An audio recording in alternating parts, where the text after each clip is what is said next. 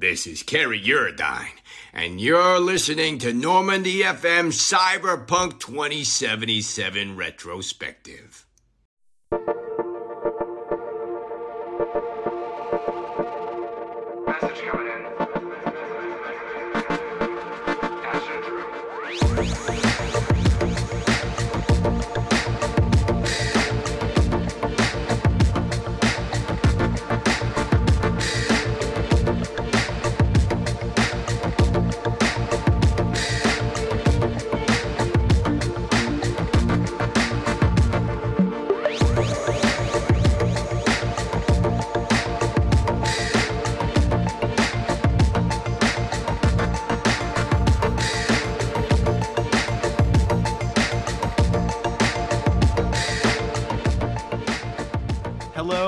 Welcome to another extra special, extra wonderful Cyberpunk 2077 edition of Normandy FM.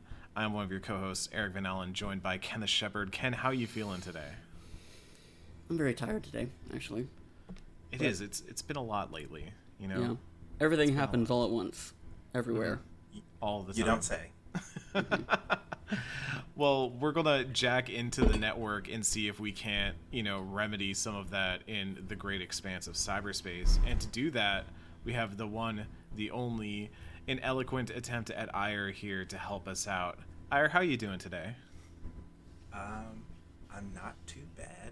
Uh, I actually got like a reasonable amount of sleep last night. Shout out Love to my day person making sure I went to bed. Um, and then I got up. Uh, what, what games did I play today? Um, oh, I've been playing some uh, Jurassic World. Uh, that that management sim. Mm, yeah, yeah. Mm-hmm. Uh, that's a that's a pretty good game. Started playing Tetris Effect. Why is that so? Oh, oh, Tetris Effect is so much. It is every time I think about the last level of that game, I get just a little bit emotional because it's like They someone made Tetris emotional. Yeah, like I, I love how it takes Tetris and then somehow gives me hope for the human race by the end of it. It's kind of amazing. like I'm playing Tetris and like all I'm doing is just setting up like wells and and waiting for, you know, the eye blocks to come in and all that, but the whole time I'm thinking like, yeah, what could we do if we were all united hand in hand? It's just like sobbing tears. um Oh, I Damn, love. Maybe I need to play that game. Oh, Ken, you need to play Tetris Effect. Oh my god, it's so good. Um, it's it's it's shocking. Um, it's it's really really shocking. Mm-hmm. Um, so yeah, I've also been playing a lot of Ark. Um, Mm. oh the So- the dinosaur game. yeah. Mm. Um, even though that I can't like my my computer is like plenty powerful, but whenever I turn on Arc, I feel like my computer is going to like like reach uh, uh, an autonomy singularity and Uh-huh. just Mhm. strangle me to death Uh-huh. putting it through such distress because like why is Arc so poorly optimized? Um, It's it's like those TikToks of like the PS4 when you turn the PS4 on to play a game and it turns into And like it turns into a Harrier jet plane? Yeah. yes. it just lifts off.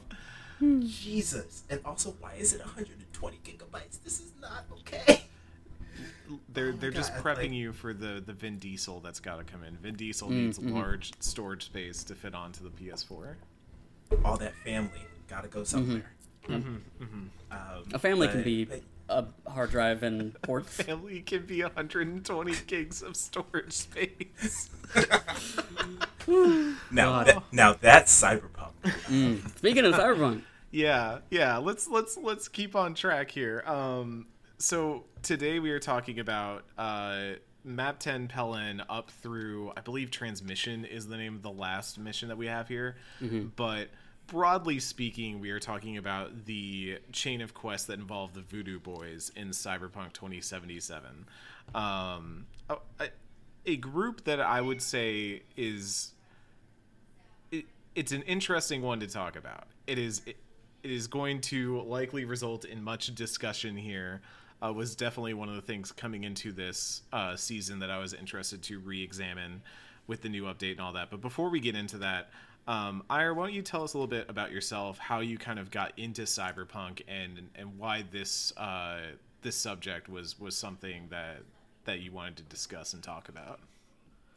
Um, well, shout out to y'all for finding a random person on Twitter. with- We're quite good at that. with, with spicy hot takes about cyberpunk. Um, also, uh, shout out to Ty Galees Rowe, who Mm-hmm, behind my back recommended me. to That he get did. Mm-hmm, Um, so you you you sly rascal.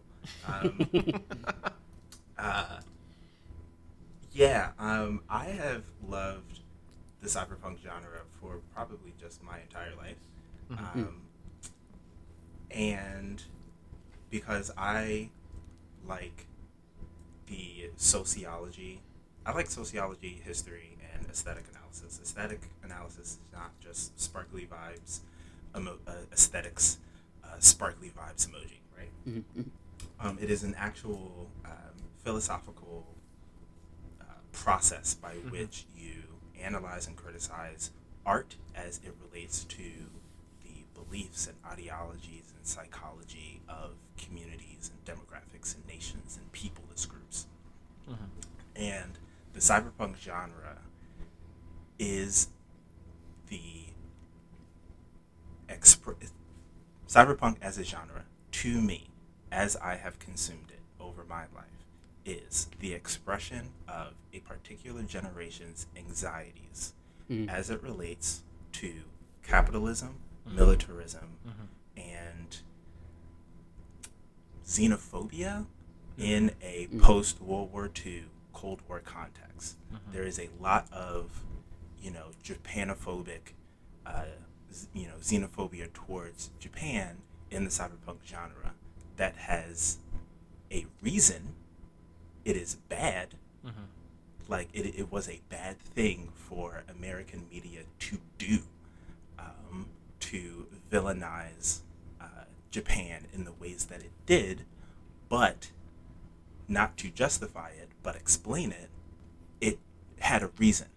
Um, like, you know, Imperial Japan, before uh, it was forced to surrender at the end of World War II, war crimed a whole region. So when the Japanese recovery happened in the 1980s, not just the uh, United States, especially the Western United States and like California, lots of countries had good reasons to be anxious about what quote unquote recovery meant for a former fascist imperial nation that didn't apologize for any of the war crimes that it committed. Um, and America tends to deal with like all of its problems with xenophobia and racism. um, So the cyberpunk genre wasn't uh, an exception, right? And I think that that's deeply fascinating.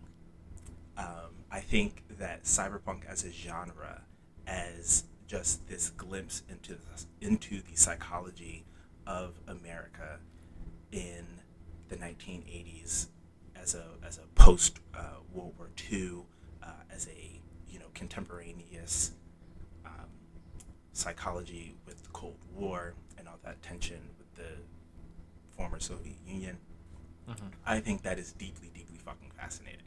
Um, and like all of s- pretty much all cyberpunk media deals in those themes, whether or not the authors were aware that they were dealing in those themes is like also interesting because that just means that like the zeitgeist under which they made their art was so powerful as to just like influence them you know? Like uh, neon genesis evangelion is about an aftermath of hiroshima and nagasaki the 1st and second impacts that happened off screen and uh, the anxiety about a potential third like yes that is a post nuclear war anxiety. Like that's it's there. It's not there, but it's there. You know, um, the fact that Johnny Silverhand, you know, this is backstory, um, but like the fact that Johnny Silverhand unleashes a nuclear warhead on a Japanese corporation. That's that's that's expressing that post-nuclear um, anxiety that America had, just in general. I don't necessarily think that like Mike Pondsmith and R. Talsorian Games were like explicitly trying to be racist towards Japan in having an American war veteran nuke a Japanese corporation, but like it's operating on a subconscious level because Mike Pondsmith is an American. They're creating uh, media. Uh, when he wrote Cyberpunk, um, they were in Southern California, I believe. Um, so like, yes, regular American civilians, especially in California, had a particular anxiety towards, you know, a what if scenario about Japanese power, uh, particularly economic power, since after World War II, the United States, thick with irony, didn't allow Japan to have a military anymore. So like, you know, all these, you know, histor like all, all these all this history, all this sociology, all, all this um, uh, you know geopolitical uh, machination uh, is happening and being expressed through this genre.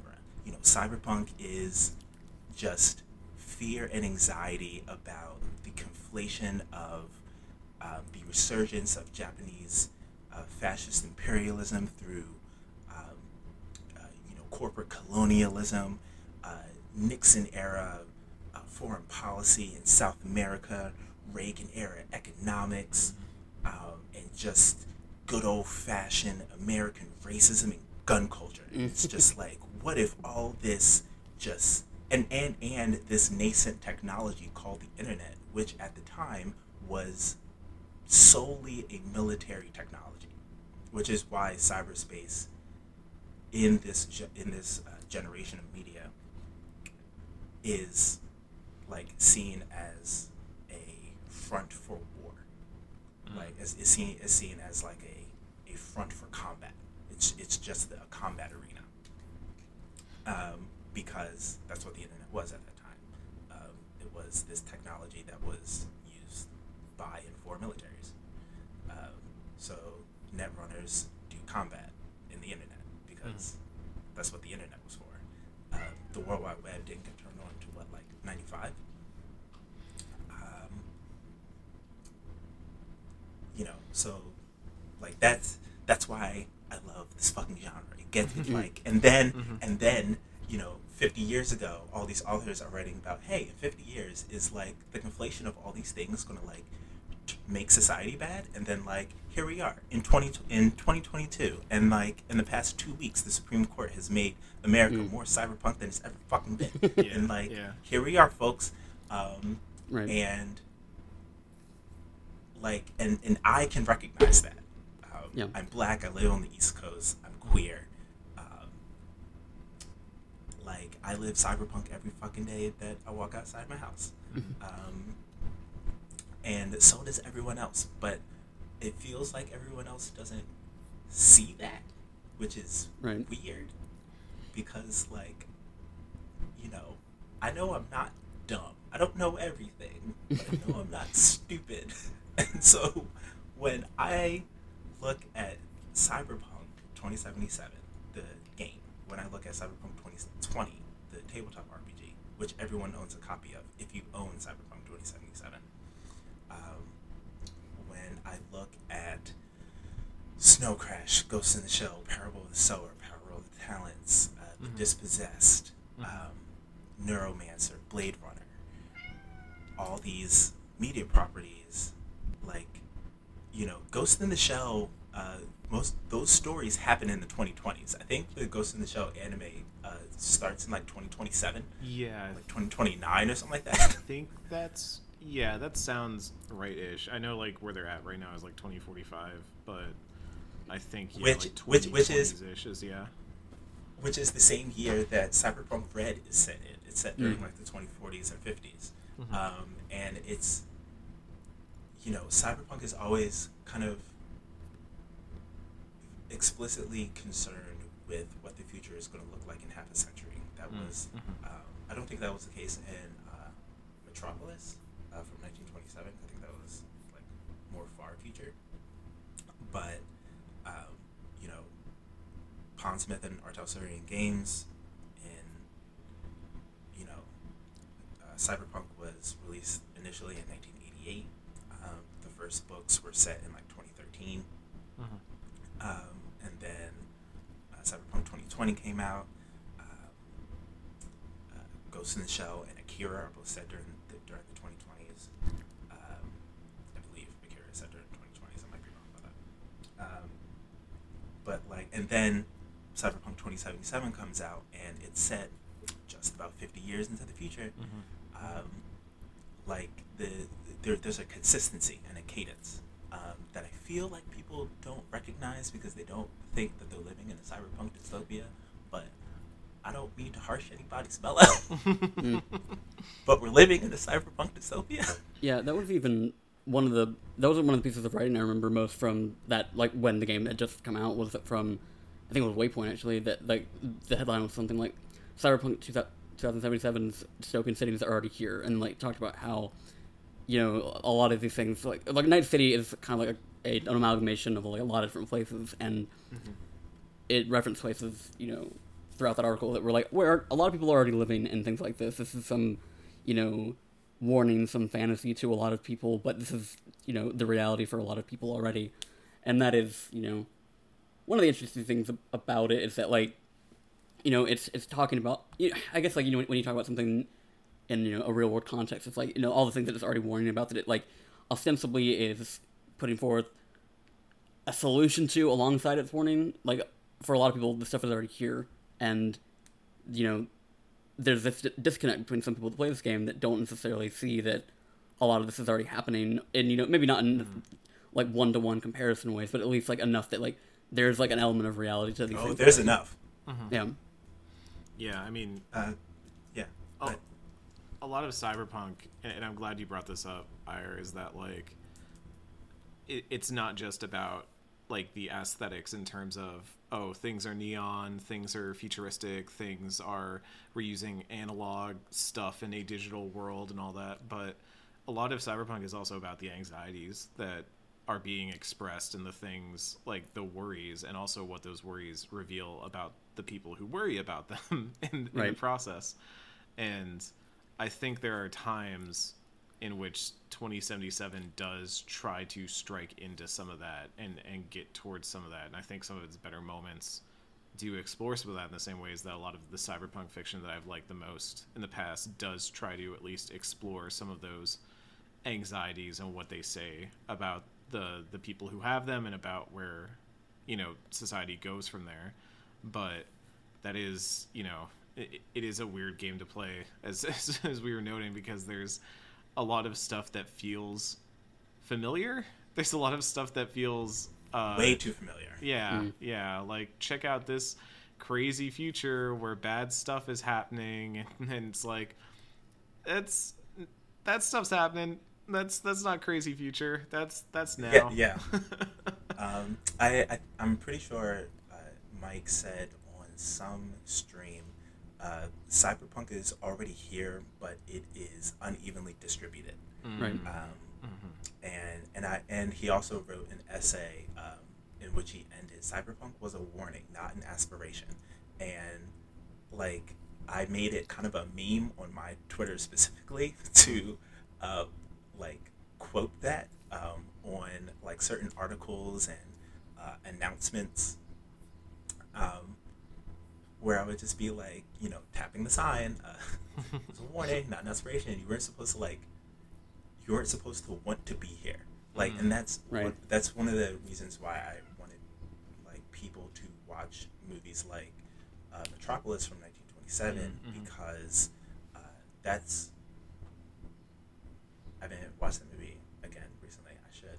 Um, but like that future is nice, but there are sacrifices that have to be made, and like the cyberpunk genre is often about, um, you know, in order to have these things, this cyberware, this technology, um, this neon, all this stuff, um, you have to sacrifice something. Like in order to have mantis blades in your arm, you have to cut off your arm. Mm. Like, is that worth it? um, uh, in order to like, you know, uh, in something like Ghost in the Shell, like in order to have a cyber brain, you have to like replace your brain. right?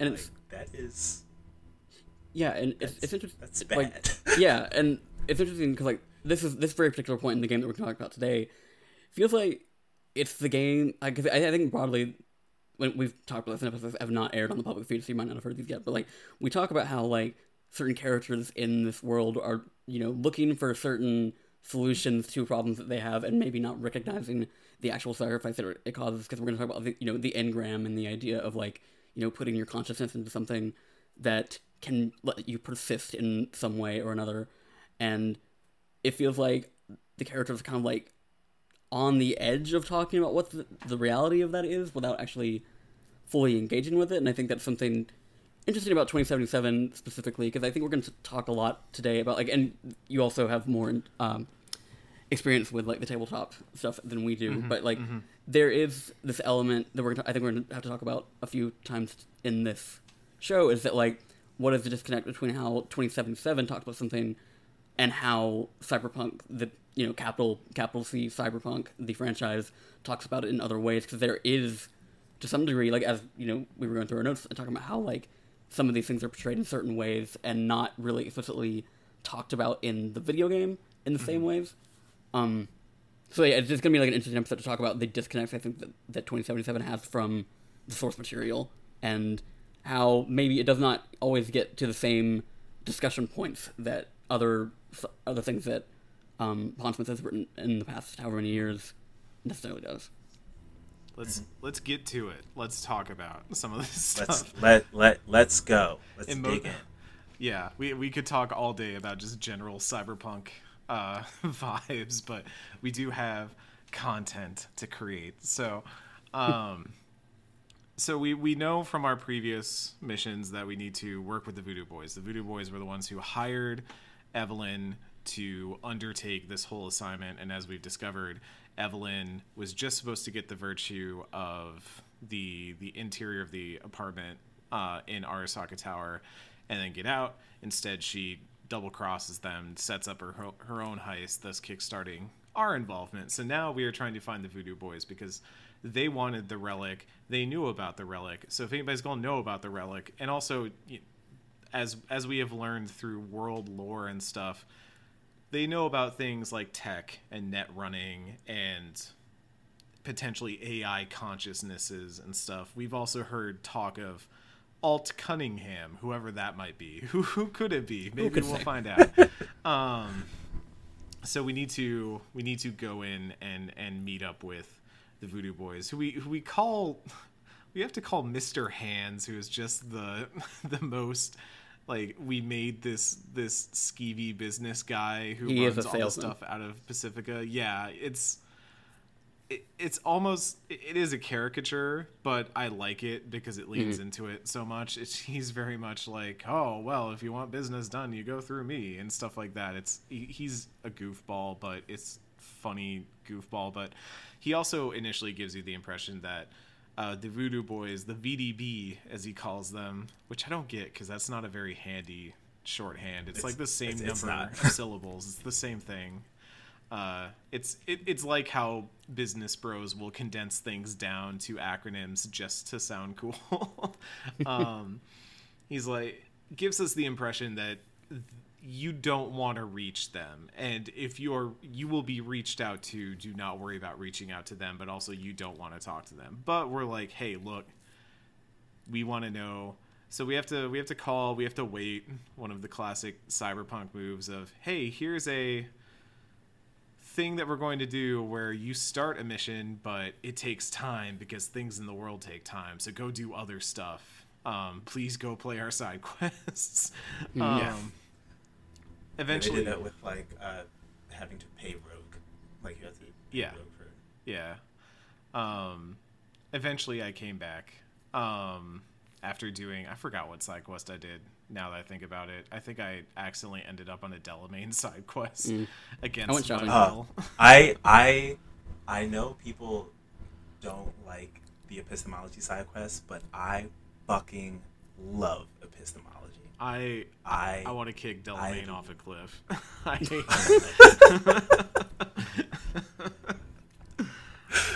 uh, I that that quest fucked me up at the end. I was like, I oh, still got to get to the end of it. oh so. shit. I I think I think it is as a sandwich, its bread is delicious. It has fantastic bread. The beginning and the end are really good. The middle is Weird. just memes. It's all memes. It's all we You don't got- like Yes, GLaDOS in your games? Yeah, we got the I- voice I- of GLaDOS. She says the cake is a lie. Isn't that yeah, funny? th- a thousand percent, a Yeah. thousand percent. and so that's why I don't like Delamain. But um, That's perfectly fine. But the the I the end gets I- there. The end does get there. the the the end gets. I I like that it's weird. Mm-hmm. I, that that I I'll, I'll say that I I failed the that quest the first time I played through. Um, I think I destroyed one of the cabs that I wasn't supposed to. Damn. Well, you're not supposed to destroy any of them, but I, I destroyed one and I kind of just like walked away from it. But in my second playthrough, I actually made it through, and I was just like, oh shit, like, and like my because of my build, I couldn't, I didn't have access to one of the decisions, and I was it was it was wild. Yeah. Anyways, Yeah, that that I would say like it is interesting like when you get to things like that where you know actual options are d- like barred from you because of your build.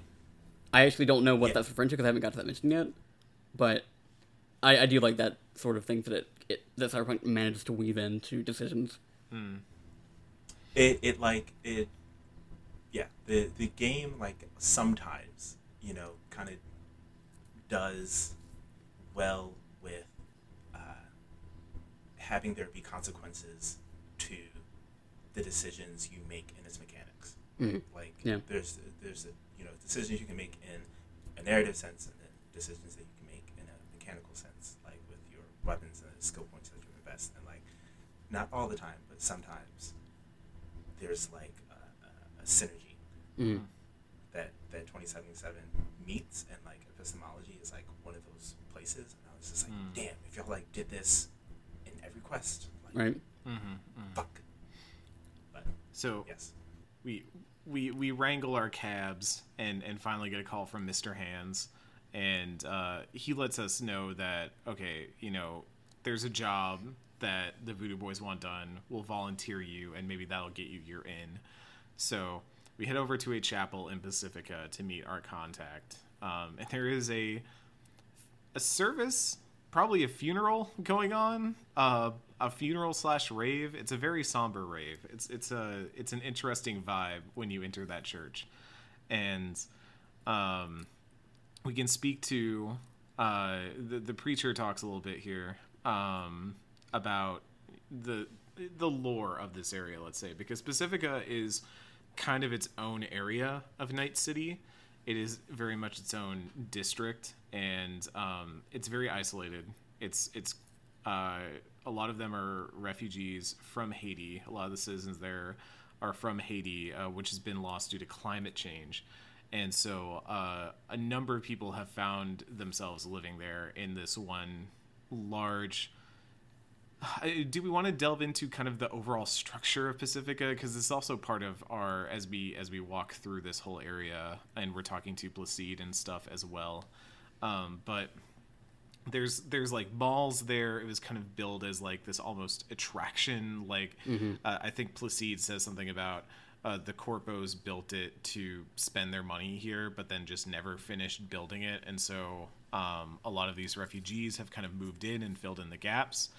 And um, the the crux of the mission that we're about to, to undertake is actually about the Voodoo Boys trying to seize control and of this this mall that another local game that gang the the animals have taken over and also try to figure out what's going on and maintain their their control of the area in general.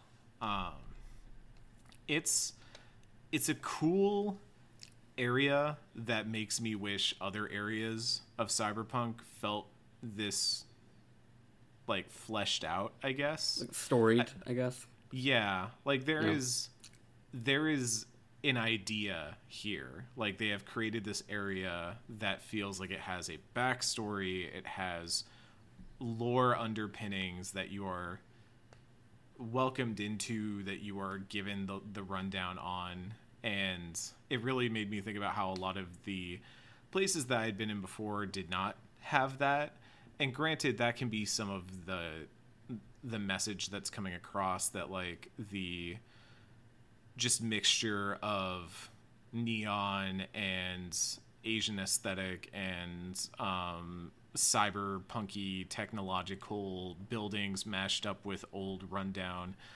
uh like like you know mattresses on floors like we had in the last one and all that um that can be you know kind of sending a message about you know this is just kind of everything cobbled together and falling into place but i really like how pacifica from the jump is presenting this idea of this is what this part of Night City has mm-hmm. become, and this is how it got there, and this is why the Voodoo Boys are kind of the main power here, and it gives you this kind of almost gradual introduction into understanding how the Voodoo Boys are involved in the community there, how they are not just like the Maelstrom or the Animals or, or any of the other kind of like gang factions we have run into, but they're also a f- like a a faction in their own right.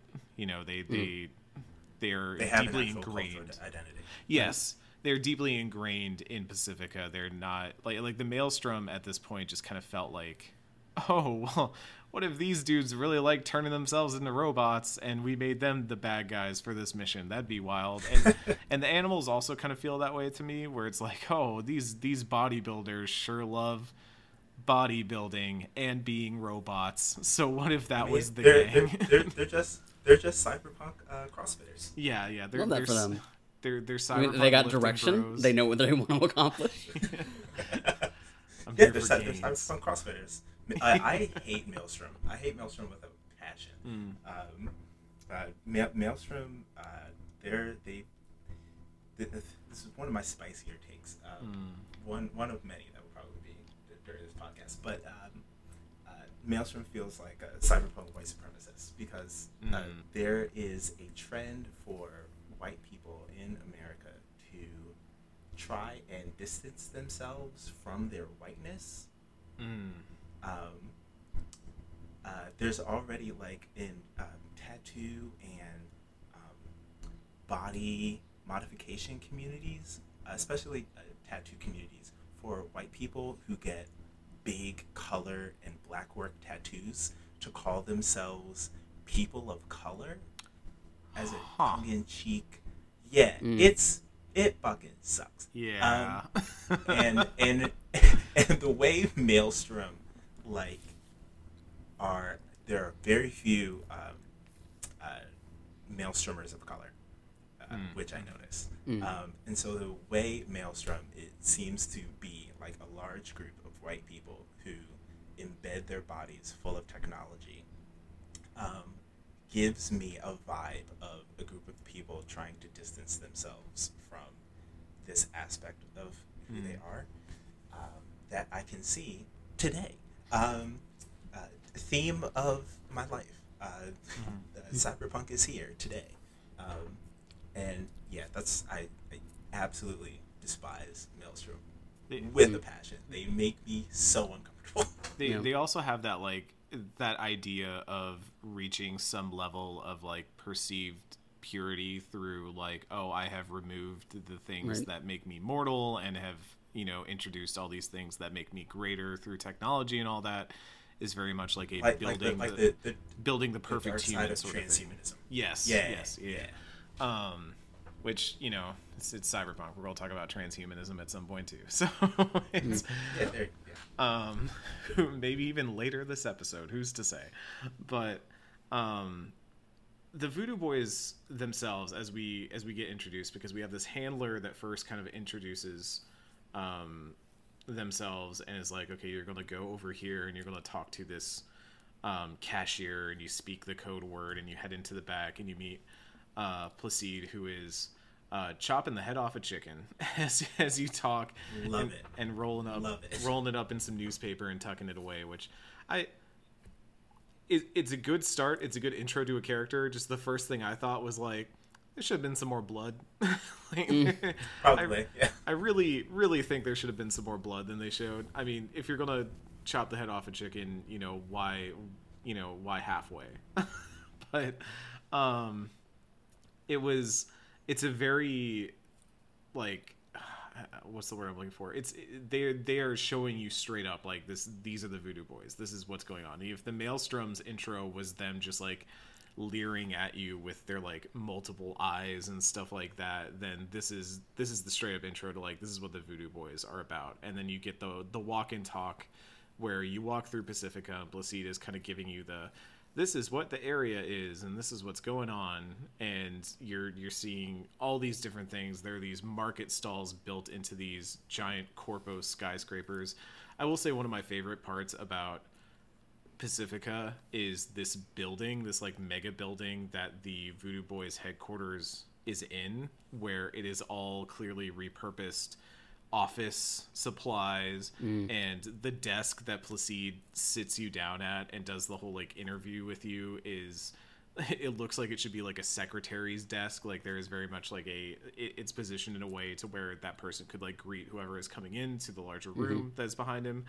And it's it's got that great vibe of like this is a repurposed building. All these market stalls are kind of propped up between pillars and stuff. Um it's a really really cool area. Again like this is a lot of where i was going. This is the aesthetic design. This is the this is the sort of you know idea that i wanted of we're going to have night city feel like it's realized like like have these places that have some meaning behind them mm-hmm. and and have some like ideas behind them and are, are pushing this this world that you can kind of infer not just from placide telling you what's going on but you can just look at the world around you and feel like you're learning more as you observe it. I i like it when, when games show and don't just tell. And and this was like a moment where i think on replay i was really appreciating the show that is going on as you're walking through this area.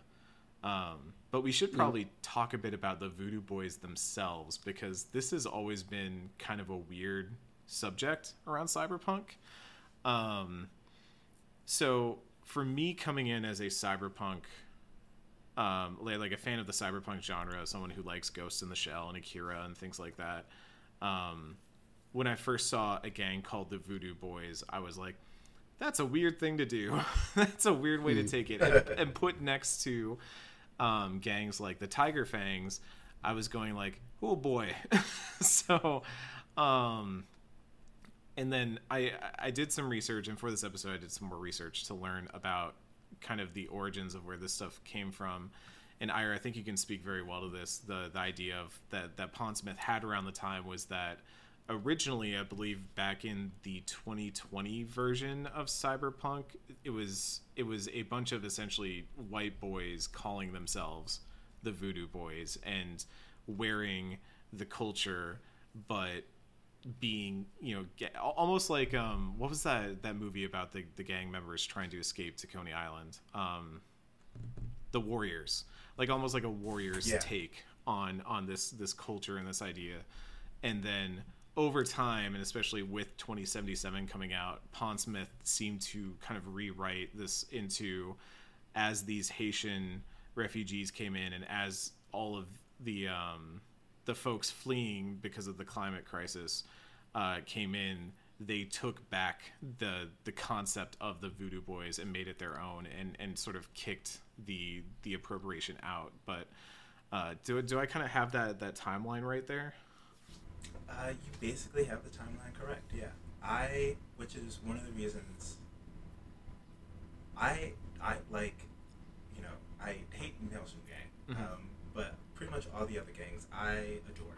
Um, the Valentinos are cyberpunk cholos. Shout out to uh, you know cholos being in the future. Um, uh, the Mox being a bunch of sex workers, Mhm. uh, being like you know unions and labor rights don't exist. So uh, if you try something, we're just gonna murder you. Like Mhm, I mhm. absolutely love that. Um, uh, even even the Tyger Claws, their you know just problematic faves basically. Mm. Um, but the Voodoo Boys I adore because if you have a bunch of Haitian refugees show up to a city and see a bunch of white men wearing faux locks and Mhm. shrunken heads around their necks, Mhm. they would absolutely go ape shit. Uh-huh, uh-huh.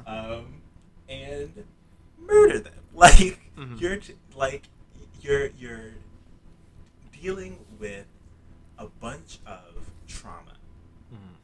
about having lost your home. You're dealing with the trauma of having to emigrate to a new country. You're dealing with the trauma of being exploited by a bunch of rich capitalists.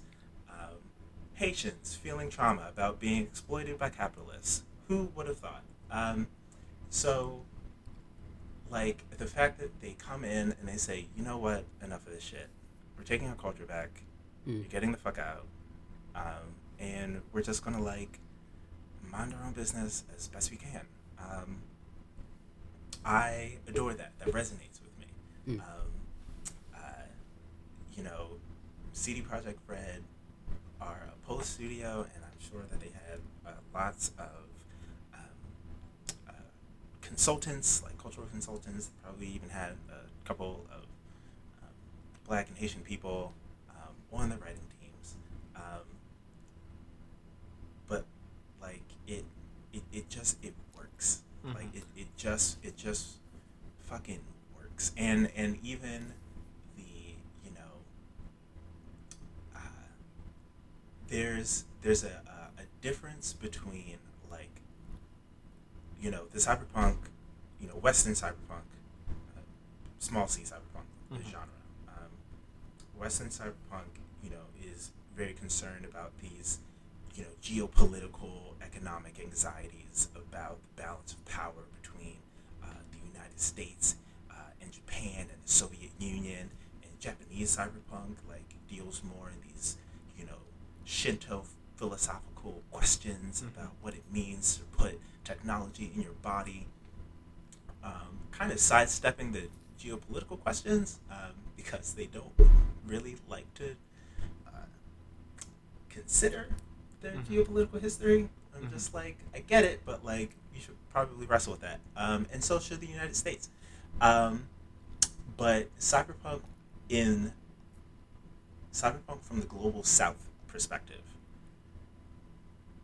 asks different questions. Primarily, where the fuck you get all that metal and labor from? Mhm. Mm. Mhm. And so, like, the Haitians reclaiming um, their association with voodoo, um, you know, we'll get into their uh, goals when it comes to um, cyberspace uh, later in the pod. Like, all that stuff, it works. Like, Mhm. and it, it works fantastically. And so when people criticize the voodoo boys for being stereotypical. I'm just like, first of all, how many Haitian people do you know? Like, I've known Placides in my life. Like, that's like that's it. Though that's that's my man. Um, uh, he can drag me around by a leash any day. Um, uh, so like, so like when people criticize the voodoo boys for being like problematic representation or stereotypical or inaccurate. I'm just like, no, like a bunch of refugees from the global south who have had enough um, would absolutely just kind of remove themselves from, uh, you know, would remove themselves from systems as much as possible the way that they do with Pacifica. It's like Mhm. not it doesn't have access to um, like municipal utilities. Uh, the NCPD doesn't um, uh, go there. Like it, like it doesn't. The NCPD doesn't do much of anything except use all of its money to subcontract its literal fucking job. Um, but like, they don't serve that area, and so the Voodoo Boys are just kind of like, well, yeah, fucking leave us alone. Like, Haiti was the first, uh, you know, nation in uh, the colonized imperial New World uh, to liberate itself, and then Haitian history since then has just been the West making sure that these black people who had the audacity not to want to be slaves anymore don't have shit. They only recently finished paying France uh, reparations for costing the French government profits. Like, I don't think, like, the New York Times only like two weeks ago wrote an article about how Haiti is a poor country because France forced them to pay reparations for lost profits to France. That's why that's why Haiti's a poor country because France has been stealing their money for over hundred years.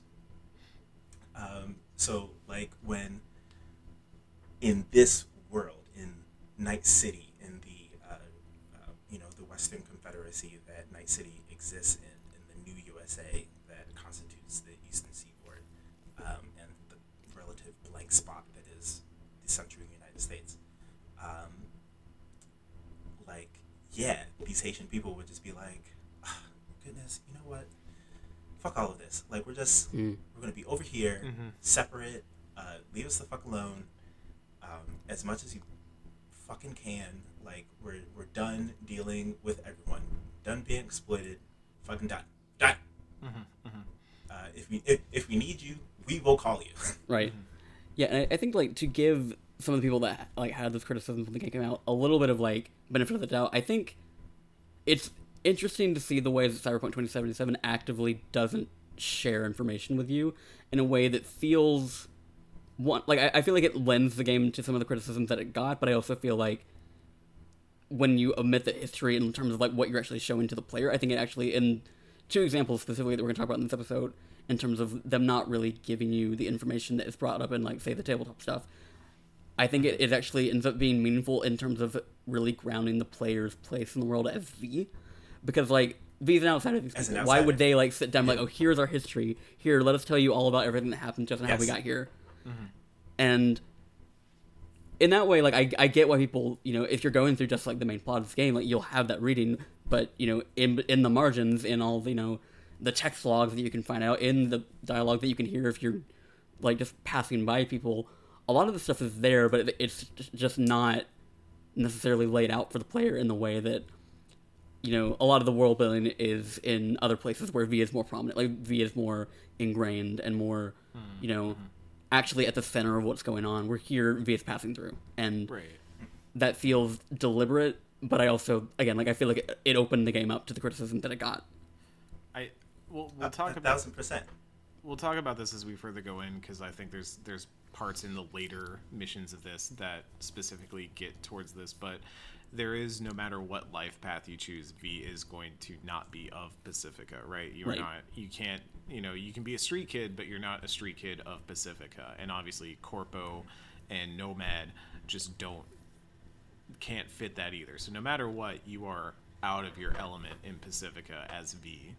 Um, and I think that's I think that's interesting because it does at, at times like I feel like Placide is sort of intended to be this standoffish character and it can feel weird because I think in a lot of RPGs and stuff you kind of get that like main character feeling of oh well I'm here to do the quest. Please tell me about the quest. And Placide's like mm-hmm.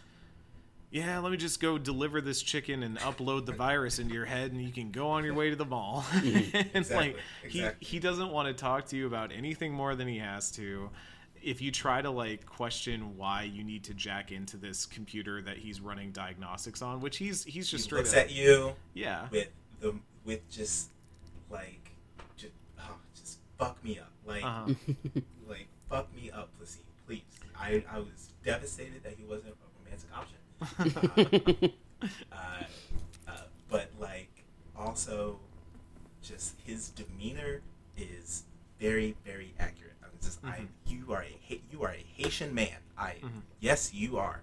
Um, uh, and and so like seeing the way that he treats you, um, you know, uh, reveals so much about his character without like him having to like sit you down behind the secretary's desk and be like, "My name's Placide, and you know, I I, I am a, a genius net runner, and um, I, I know what the fuck I'm talking about." So, you know, it, like he doesn't need to do any of that. He's just like, "Yo, if you don't sit the fuck down and jack into this fucking computer, I will take this machete off of my back." I've, I've still got the knife from the chicken. I will use it again. Um, Yes. like like and it's even it's it's framed like a job interview like you are Right. he is he is running system diagnostics on you to see if you can survive the job he wants to send you in to do and you later find out why he wants you to live at least live long enough to do what he needs you to do but um it's it's a really cool standoffish moment you even have johnny hovering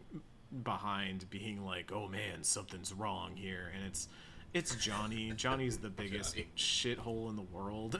Is! Um god they really just let they they got keanu reeves like incredibly charismatic person to just play the biggest dick in the world. Um we had last so episode where he's uh, saying bad things about all the sex workers that you're running into, and now this episode he's just saying terrible things about the Voodoo Boys, and you're just like, oh boy, oh Johnny, where are we going next? um, but yeah, so we we we have this thing where we basically get told that he needs Placide needs us to go in and infiltrate this mall. Um, to figure out what's going on in there. The animals brought a van in, and the van definitely seems to have some hardware in it that, you know, these giant uh, protein chugging meatheads would not normally need for their uh, average day to day. And Placide wants to know what's up.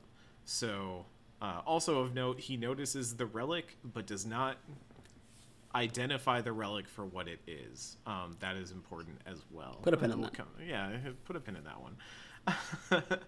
um, and so as we also get some some side chatter about someone's heart rate dipping and things like that, but that's again put pin in that as well. Placide basically sends us down and is like, "Hey, head over here, uh, go to the mall. Uh, my boys will meet you there, and they'll show you how to get in." They don't really show you how to get in. um, after we also also accurate yes, yeah, to, to, to, to just Haitian men. It's just like, yeah, my man will like help you out. You Uh-huh. It's just like, who the fuck are you? Um, we we show up in the mall parking lot after getting through. I remember this section specifically being super weird because it was you are basically still kind of in a quest, but you kind of go from one quest area to another quest area, and there's an open world expanse in between. And for some reason, they decided to put like an ambient firefight at one point. I, I the last time I played this, not th- for this playthrough for the podcast, but before that, I remember getting into some random firefight in the middle uh, of the street on the way from point A to point B. But then also there's a Delamain car in the area too, uh, because Delamain just knows when to show up, and uh, it, Like it was, I, I heard that you were actually moving on to the plot. Yeah, which is I bring that up because now that you have Placide kind of in your head, he will get mad at you if Mm-hmm. you are not doing what you Yeah. need to be doing, and so he will be like, like, I was just walking there. "Yeah." You, there are so many times when I was like just Not walking, fast I'd enough. kinda- I clearly. I'd take like a side venture, or I'd like kind of try and sneak around or something. You'd be like, "Where are you going? Go faster!" And I'm just like, "God, sorry, sorry." Again, accurate. Um, so we we show up to the parking lot. Placide's uh, Placide's pals, Placide's crew is hanging out there. Some of the Voodoo Boys have been watching the lot, and they said that they've only seen uh, people leave the mall once for supplies. Um, we've got about thirty-ish uh, animals inside, and this is where we've got to do a whole lot of stealth. And Ken, I honest to God, you watched me. I I made an honest attempt at stealthing this whole section. Um, it did not go swimmingly, but it it happened. Uh, I tried to, if only because I knew that Placide was watching, and Placide was like, "Don't make any noise," and I was like, "Okay, okay." yes, sir.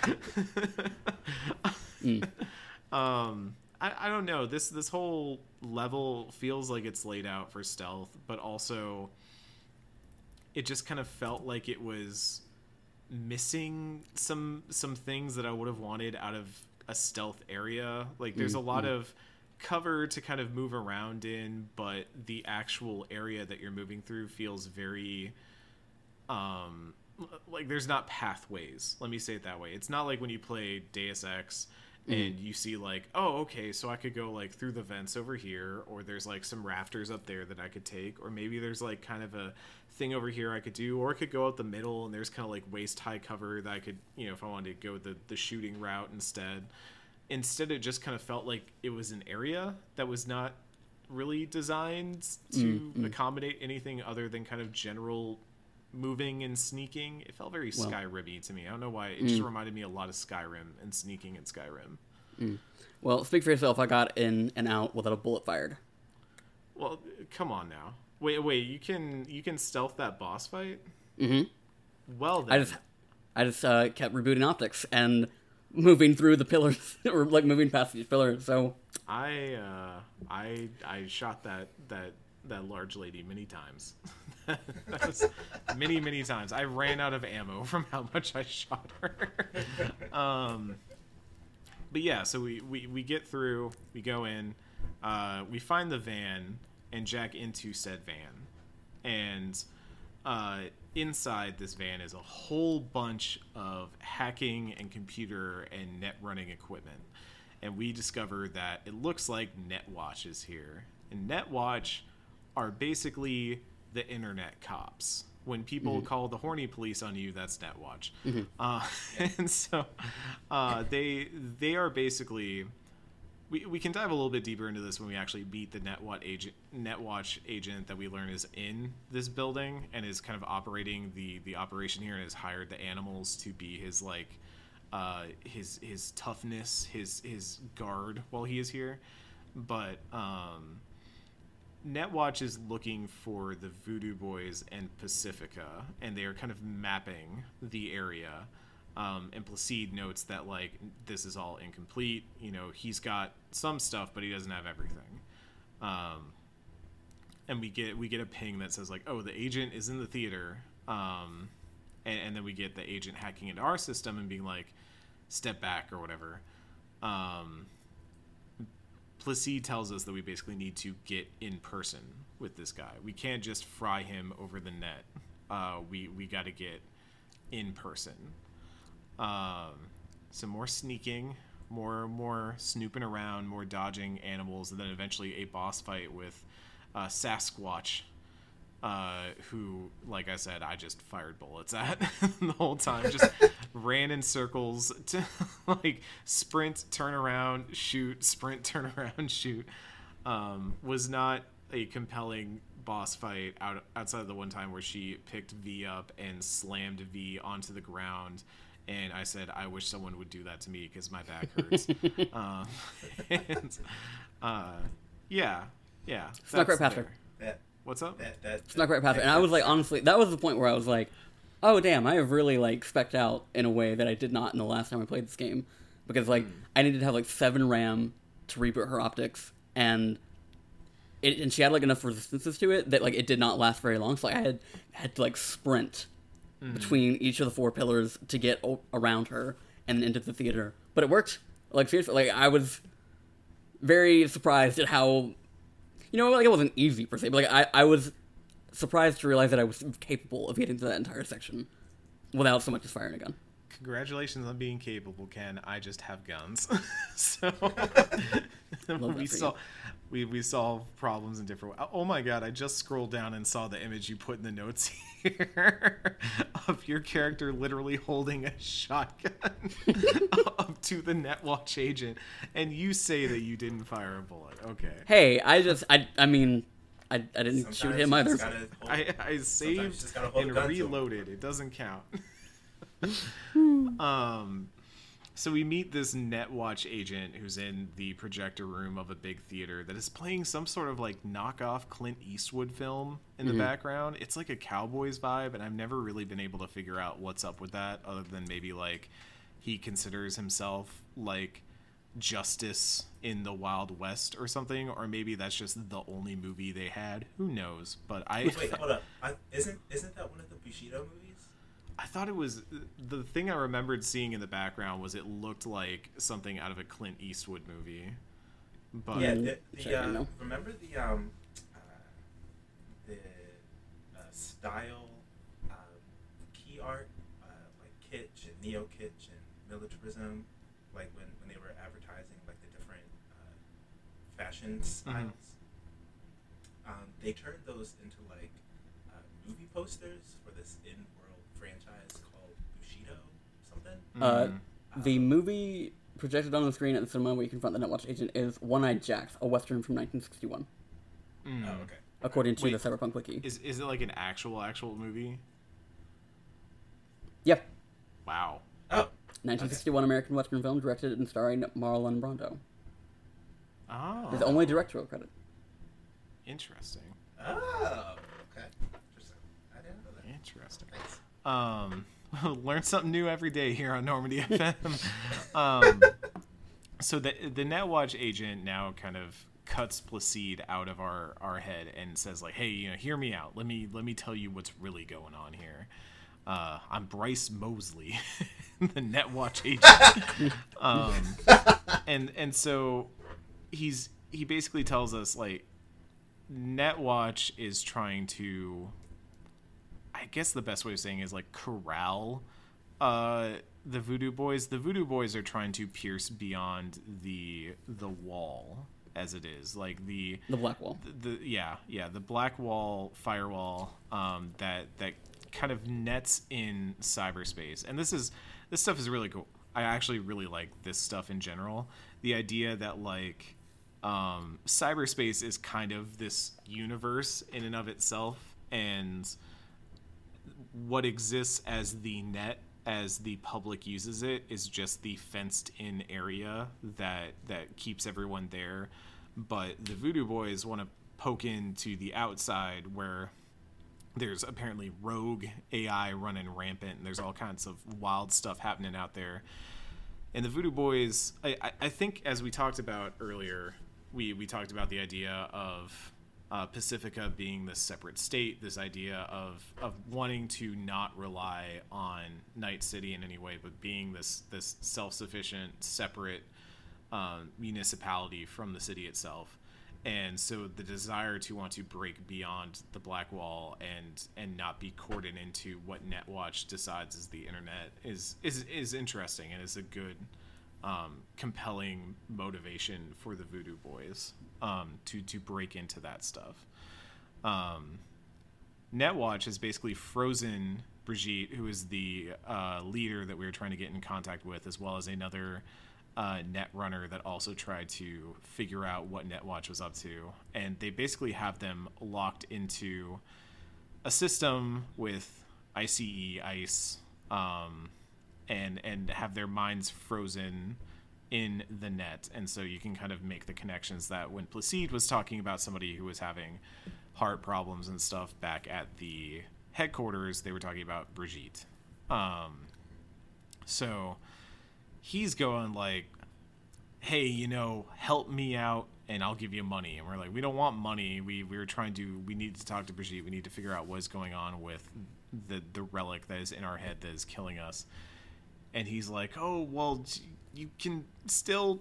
work with us uh you the voodoo boys are playing you you know they're playing you and you're like, well, what do you mean? Oh, they they put a virus in your system earlier. Run a diagnostic, and this is actually a really cool segment where he's like, run the diagnostic, and it's all fine. He's like, now run it again. It's the exact same values, and he's like, see. Those, those things should be changing all the time. They're not. You're being fed diagnostics and all that. Um, so at this point, they're trying to be like, oh, you're gonna get played by the Voodoo Boys and and all that, and uh, I I still just took Netwatch down. I, I- Wow. I, Me too.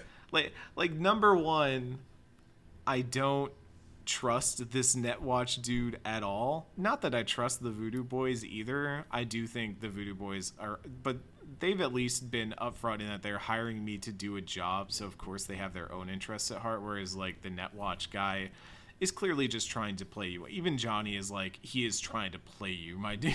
like that is there is uh, not not a chance that he can actually help you out with it. There's nothing that this Netwatch guy can do, whereas at least like Brigitte might be able to help me. Um, I, I, I- Ken, I'm reading your notes. I cannot believe you sided with Night with Netwatch. What are you doing? Well, so to clarify some things, he says he will, he'll remove the virus from our head, which will kill us. Like, keep that in mind when you're like, oh, the Voodoo Boys have been very straightforward. No, they haven't. Um, Well, they've uh, mm, they they What? They, They- they've been straightforward in that they've told you that they're hiring you to do something. The fact that they've like, uh, you know, kept information from you, that's like, you know, within the world building, like, of course they're gonna like. Well, I think there's- something from you. that's need I to think know there's a huge difference between like, oh, they didn't tell us that they were trying to that you're trying to like save Brigitte here, but and like telling you that or not telling you that and not telling you that you will die from doing this mission, worlds apart, worlds apart. Yeah, but they're not trying to be your buddy buddy friend either. The way this Netwatch dude is, like, he's like, "I'm your pal, I'm your friend." Like, yeah. Hey Eric, what but happened I- after you took him down? What what happened? I got right back up. I got You right died! up. Keanu Reeves picked me right back up, like he always does.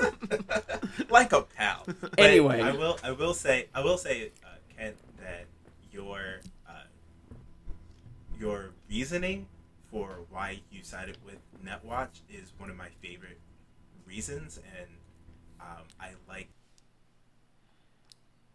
Yeah, yeah, like Yeah, yeah, yeah, so yeah, yeah. beyond the fact that like one of them is actively trying to kill me and the other's not, like for me, this became one of the moments of like role playing in terms of like how and we talked about this in past episode about like how V's bodily autonomy is like paramount to a lot of the decisions that I make in this game. It's paramount to a lot of the relationships that I have, and like things like not drinking, not smoking, not hitting a vape. And when the the maelstrom guy uh, offered it to me, um, things like this, like in a game that is constantly like the the lingering threat of your body not belonging to you is like it, it Keanu Reeves is right there all the time reminding you of that and that Placide had like and put a virus in my head you know without my consent that was a moment that was like okay like almost like a fight or flight thing of like another force in this world is trying to take my body from me and the things that I want I want from it.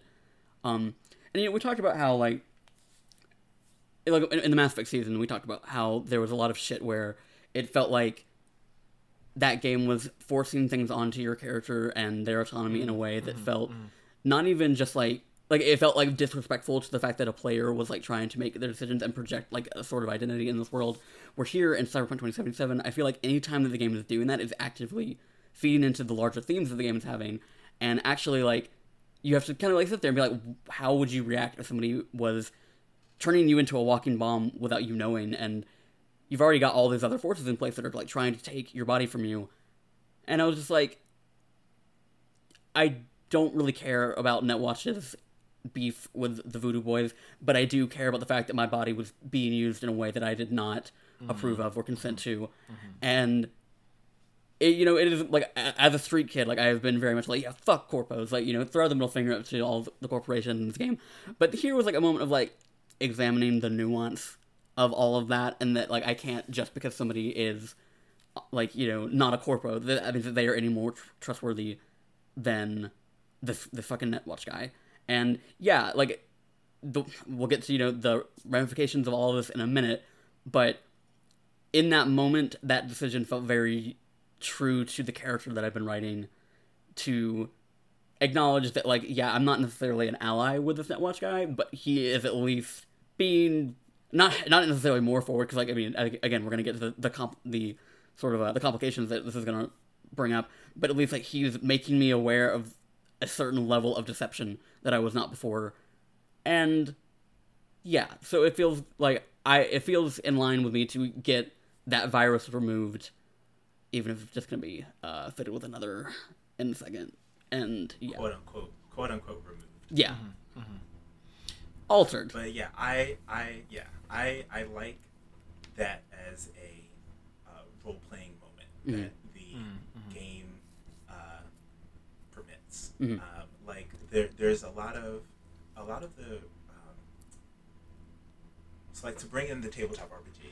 The game Cyberpunk 2077 is based on a tabletop RPG. Tabletop RPGs require um, a literal dialogue between um, the game master and the player. Um, in Cyberpunk, um, the tabletop RPG, uh, the GM is called a referee. So like there there has there is an actual like dialogue occurring between like the autonomy of the players and uh, like the storytelling of the referee.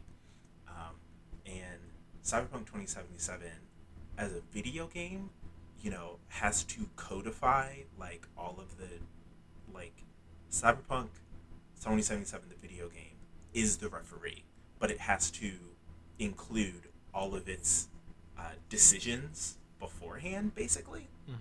Um, and so you're still in dialogue with the referee, but the referee can't like, you know, make stuff up on the fly because it's everything's already on the disc, right? Um, but in a moment like this, I like that as long as a player like Ken, who has his own V with, you know, their own uh, motivations that he's, you know, imbuing into that character, that can still constitute that dialogue. And I like, I like how you have this character who has their motivations, and just like fuck corpos, um, but also why the fuck did Placide put this shit in my head? Got side with this corpo for this moment, for this moment in particular. Uh, not necessarily because you know, like actually, maybe these corpos are kind of all right. Like no, um, it's it's just you know, hey dude, like kind of cross the line. I have a line. It's just like really, you have a line in Night City? It's just like yeah, man, like I do. Um, so I like that. I did not side with Netwatch. I was like fuck Netwatch. Um, which is fair. because yeah because as a uh, person of caribbean heritage i was just like i already know these asian people to like try and fuck with me right now i'm just, like, I'm just gonna fucking deal with it um so yeah, Yeah. like that that that was my decision um you know i i dealt with it when i uh, when when i when i went back to the voodoo boys uh, hideout like you know but i i really like the way you actually role played in a role playing game, Mhm. uh, which is something that a lot of people don't do, which is weird. Yeah, it's. I, I think for my corpo character is very much like, I I need to talk to Brigitte, and this I can tell when like a corpo dude is squirming and trying to get out of a situation that he is lost in, mm-hmm. and this dude has clearly lost and is trying to squirm. So, I was not. Yeah. I just didn't want to hear any of his stuff, even if there is a virus, whether there is or not, we don't know what it does yet, and I don't want to hear him try and wriggle his way out of it. So we're just going to deal with the consequences if something happens. Which Because cause you're because you're a corpo, you're just Yeah. like, dude, I, I know this gig. Uh, yeah, yeah. That's been again one of my favorite parts of playing a corpo in this game has been the amount of times V is like, "No, I know you're bullshitting because I am the bullshitter." like, I am the can't one who knocks. Exactly. Yes. yes. Um, just to move things along for Ken, Ken had a very nice little uh, session of getting the malware removed and, and, and being let out of the mall, and it was all very nice. And then a bit of an altercation. It sounds like when you got back to the Voodoo Boys headquarters. Like Um, y'all talking about Placide throwing you around, that man threw me around. Look, Look, look. He threw me against a wall. Like, you know. hey, hey. All I'm saying is, is that if me and Seed were in a consensual situation, there would be ragdoll physics, and I would be okay with it. God, I see what you have done for other V's. um, but we, uh, we, you know, you you had that situation. Mine was the opposite, where I got fried. Uh, it was a really cool cutscene actually, where you see all these agents' names popping up as as getting fried all over the map and then you get popped too. And then you you come back and johnny's like oh man they must have that must have been a smoking virus. Like it really took everybody out and, and it was supposed to take you out too. We are basically a walking bomb for for uh for the voodoo boys. And so we we can go back Wait, there's can I can I interject something? uh-huh. So Ken, uh, you didn't remember when uh, uh, uh, Johnny first like Oh, right, no. shit on the Voodoo Boys. Um, Eric, do you remember when Johnny calls the Voodoo Boys Juju Wireheads? I remember him saying something like that specifically. Like he he said Yo. something around the setup of the Voodoo Boys quest that I was like, "What was that again?" like, Yo, when I was, I heard that and I was like, "Yo, we got slurs in 2077." They came up I with new like, ones. Holy shit! I Yo, for real. I was like, yo, that's so creative. oh man. Yo, we got creative slurs in 2077. Fucking incredible. Juju wireheads. I was like, yo, that's that's amazing. Um That I- so like it absolute outstanding. I Mhm. like I I I I am not, you know, excusing the fact that uh, Johnny Silverhand just like made up a slur for uh, Voodoo Boys, but just as like a bit of like world building and like character writing, just fucking knocked it out of the park because Mhm. that I was not ready for that. I was like, holy shit. Um, so yeah, just really that that was I was like, wow, Juju Wires. Um, so yeah, just really I got I, whoever came up with that, like I you yes, I, you you did it. You did it. it's I, I I like that you bring up that it's it's like good character writing too because this is I think throughout this this section as we get into some of the uh, Johnny stuff that we get into once we get back to the Voodoo Boys headquarters, um, we really get into the idea that Johnny, in a lot of ways, is both this revolutionary figure, but also sees himself as above just everything. And so he he talks shit about everyone in this game. Like it's not enough to be like the voodoo boys. He has to call them names like that. He has to talk shit about the sex workers too. Like there there is no one even people like rogue who were you know somehow important to him in real life he still is like oh i got her wrapped around my finger. She'll mm-hmm. dance to my every word. Like he is a grade a thermonuclear narcissist and Literally. yeah. And and it is I, I mean that that's him. It's this is this character where he has whipped himself up into this revolutionary frenzy but totally he would be sitting out back with beers and say some shit like that. And you'd be like what was that johnny? Johnny, Johnny, what did you say? yeah. Um so y- you had you had a physical confrontation. I still had much more of a like standoffish confrontation where i was like hey placide what happened back there? What was that? Yeah. yeah he's very much like surprised to see you again. He's like what are you doing here? And Oh, the uh, the two the two uh, voodoo boys who are like literally just standing outside. yes. Oh my Mhm. god. Uh, they're the- talking the about how you're not going to come back. just like- yeah. It's just like uh, they look at you like they saw a ghost. Mhm. It's just like, Mhm. uh, yeah, uh, you can uh, just go uh, right uh, back to the, the place. Yeah, yeah. Y- You want a ride? Like they will literally give you a ride back to the hotel because they're just like, what is going on? Um, It's just like uh, yeah, this this wasn't part of the plan. uh, So was this was this part of it? Were they supposed to concept? I don't think. um, we, we we head upstairs, and so we have our, our confrontation with Placide, however it goes, and then Brigitte shows up and is like, "Hey, I'm I'm taking over from here," and, and sends Placide out. And um, this is where we we start to get into her character because she is obviously the handler for Evelyn. Um, she knows about the chip, and and we can even ask her like, "Hey, so Placide didn't know about the chip, huh?" And, and she's like, "Nah, like barely anyone here. It was like a need to know thing." Um, we can kind of probe a little bit for information at this point. She mostly just confirms a lot of stuff that we knew already about the relic, um, and kind of gestures towards the idea that we might be able to get the chip taken out of us and and get it fixed and all that. Um, we can also bring up Evelyn Parker, and the game once again takes a dump on Evelyn Parker because it is It knows no other way. yeah it's that that is this poor poor evelyn.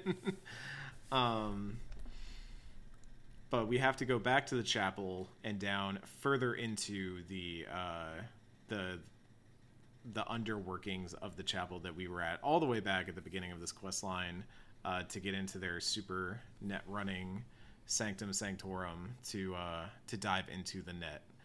And uh, there, there's some there's some other stuff here that's pretty cool. Um, you, you noted Ken the line about um, V says, "Oh, you don't seem the religious sort," and and Brigitte makes the comment that, "Oh, we left our gods back on Haiti, but um, we are strong here without them."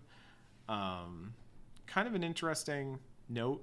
Uh, it's it's definitely like one of the the things as we get into the actual net running side of the Voodoo Boys is they start to sort of mix in a lot of stuff of like tech and talking about tech in the way that say Viktor or the Maelstrom were, but they're also kind of working with general ideas and phrases. Like I think there, there's some line that Placide had about like the light touched everything. It should have also touched you, but you were not succumbed to it or something like that when he's talking about the virus. Um, Like speaking about tech in like a spiritual way. Yes, yeah, yeah, yeah. Like like discussing tech in a very religious way, and then pointing out the strangeness in that you know they even build their net running tools beneath a chapel, like beneath a church, and it's it's an interesting like approach to net running that feels very different from the normal like hacker at a keyboard um, again like ghost in the shell type thing that this it, it's almost seen as this like for for what it is an out of body experience like a separation of um realms between like the corporeal and the spiritual so like i it, it's it's kind of this cool vibe that we're getting as we're going down into these tunnels and seeing what amounts to like candles and and paintings and things like that and this very like spiritual vibe the deeper in we go um and then we're greeted with this Fell. giant net running setup Jackie? uh jackie yeah, yeah. Jackie, yes. I was like, Jesus, what is going on? Anyway, after V loses Jackie, Hmm. uh, she, like, the game replaces Jackie with Johnny. Mhm. Um, and the way that after the Haitian community loses Haiti, um, uh, they replace that with the rogue AI on the other side of the black wall Mm. um, uh, and and just like kind of cyberspace as like this alternate uh, conception of I don't know like an afterlife or just some you know kind of like in the in the snow crash way of like you know there being cyberspace being this substitute for like heaven or Mm. Or even hell, or just a, a place to go after the body expires. Um, I was like, no, that, that does make sense. It's like, okay, like I, I can see what the writers may have been trying to do with that. Mm. Um, and so, as weird as I felt about it at first, I was like, all right, no, Mm. I can see, I can, I can see how that works. I I think the, the Blackwall stuff in, in particular, mixing with the Haiti is,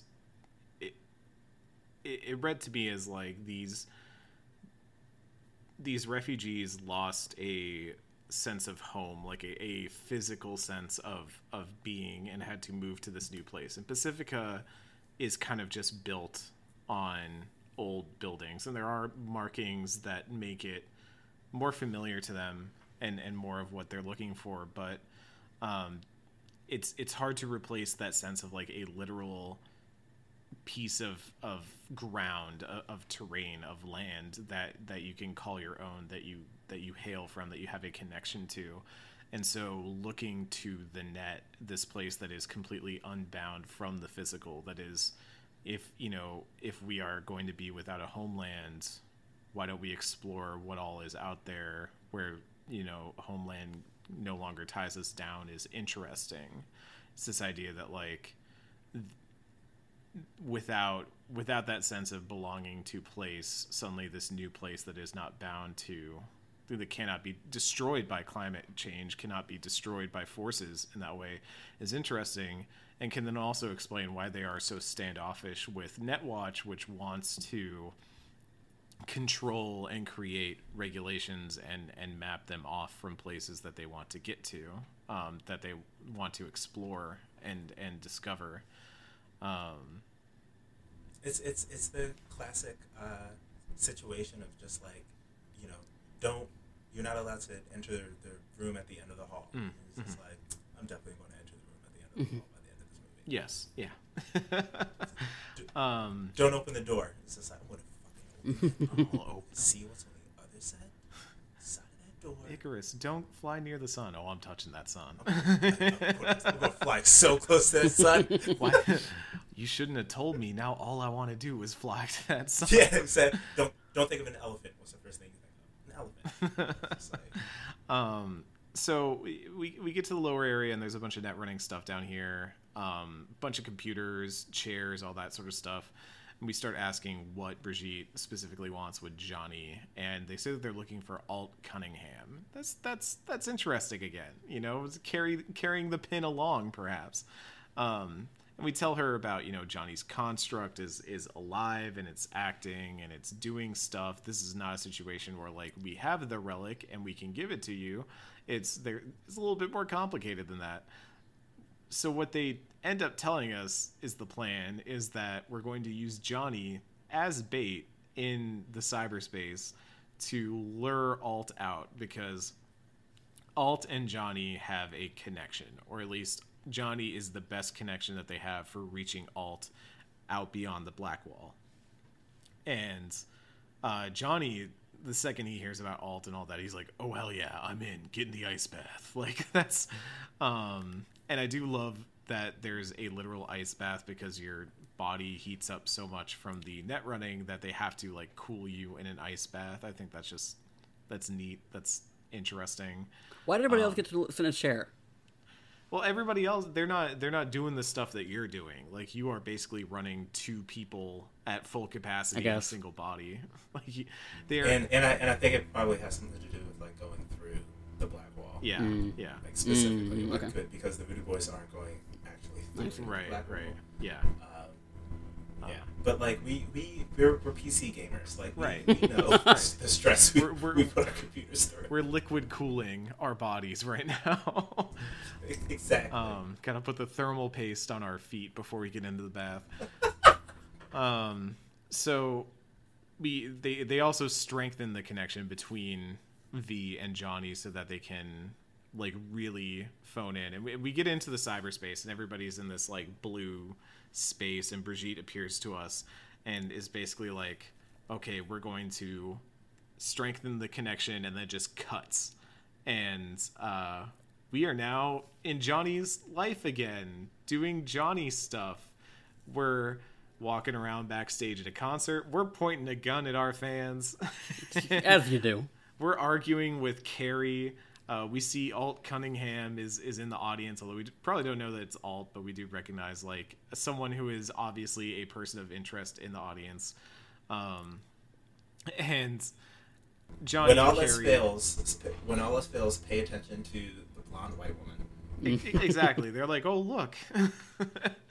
um, Johnny and Kerry are are arguing. Kerry is is getting really annoyed and is like, "Oh, this is this is not what we planned." And Johnny's like, "I'm the only one who has a vision for this band." it's it's very it's very good. It's very cheesy in a way, like it is very rock starry in a way. Um, and and as we go into the the changing room, Alt is here, um, and we get immediately into sexy times where we have first person sex scene with with Alt, um, and just what is the the wildest, so wild for so many reasons, like they don't show they don't show Keanu's genitals at all. They go out of their way to never show Keanu hog in this video game. And I can understand there's probably a reason why at some point someone stepped in and said, "No, we cannot put a dick on the Keanu Reeves model. like this is we can't we can't do this." But it is weird that like Alt is kind of walking around like straight up pulling a Winnie the Pooh at one segment or, or, or a Donald Duck if you like, although no sailor hat. Yeah, it's called. Yeah, it's Um, called. It's called. It's called Donald Duck. I, I always liked Winnie the Pooh, but that implies that you're wearing like a crop top, you know? It's whereas like Donald Duck is if you're wearing a sailor hat. Um Yeah. it's But they um, show all of all of all like that. Yeah. That was just like there's like there's an inconsistency throughout the game in terms of like how it shows bodies, but also like very specifically in the sex scenes, they all like you know they're in first person, but they cut in ways always stop you from having to actually see the uh, the nuts and bolts of what's going on. Yeah. Um, but then here, like, she she's hanging all out, and they do take it like they make points of like having her hand in the way at certain points, and it's like there's, but like you can still see it, like, and there's like this inconsistency to the way the game always portrays this shit, and I just don't really know why. Like, why do we make like why do we make that decision in the character creator about what genitals we have if every time that V would gonna show it. feasibly yeah, like every time that v, v is like feasibly would be naked, they they're in underwear. Like I, I was I don't think we brought it up in the heist episode, but like when you wake up after Johnny and Oh, V have the gotten in their first fight, Yeah. yeah, Yeah. like they're in underwear. I was like, why? Like what? Like Yeah, sometimes I just- you want to sit in the shower and be depressed, but you don't want to be like totally naked, you know? Mm. there are dozens of us, Kenneth. There are There's, dozens of there's us. uh, it's it's like the uh, the Seinfeld episode where he's just like, I want a belt that has pockets, so that when you're naked, you still have pockets. Um, for you to do something with your hands while you're naked. um, but I I felt like the game's inconsistency in its relationship to nudity like had something to do with like their weird censorship things uh, that they Mm, had maybe. to be considerate about when it Yeah. came to like the Japanese and um, like Southwest Asian releases, and I was just like, mean, like I guess, Like but like, and like it's even still we- like yeah. just West like Western media and movies have that weird relationship anyway. Right. It's always annoying. So like I don't know. It's just and like even in America, like you're right, to- Ken. It was just weird. Yeah, like even even in America, there's like a concern about stepping from an M rating to an AO rating. So like, I'm not even saying like you need to see the sex as it's happening. I'm saying we don't need to see penetration happening. But like, it's just the weirdness in that like you can see dicks in this game, but never like in the world. You know? It's Yes, yes. yeah, and and like in general, just the idea that you are kind of seeing like two people rocking and bumping, but but just kind of like generally within each other's areas and not really like it's there's just this weird almost like unattached nature to it which like hey i will say one of the things i really like about the scene which this is, is a scene i ultimately like a lot and maybe because i just think alt ends up being the coolest character that we only see for like three minutes of this game um Thousand percent. uh, but I- I love that it is very clear once the good times have ended that Alt is here to end the relationship. Yeah. And she came in for one last rodeo before she leaves. Queen ship. And uh, fantastic. And Johnny has and Johnny has no clue. Yeah, Johnny nope. is Yeah. like, you know, just like, where is this coming from? And Alt is just like, you are so fucking stupid. Yeah. Yeah. Like she even has this line that's like if you were just some dumb rocker boy with dreams of fame, that'd be one thing, but you're like completely narcissistic, you're self obsessed, and you think it's all about you. You think you're gonna like fight Arasaka when like Alt is the one actually in danger in fighting Arasaka. Right. So let's let's move this forward because I really want to talk about that because it's maybe one of my favorite parts of this whole mission. is um as as we have this breakup, and also you have basically constant ability as Johnny to abuse different substances in this section, uh, whether it's drinking a ton or taking pills or stuff like that.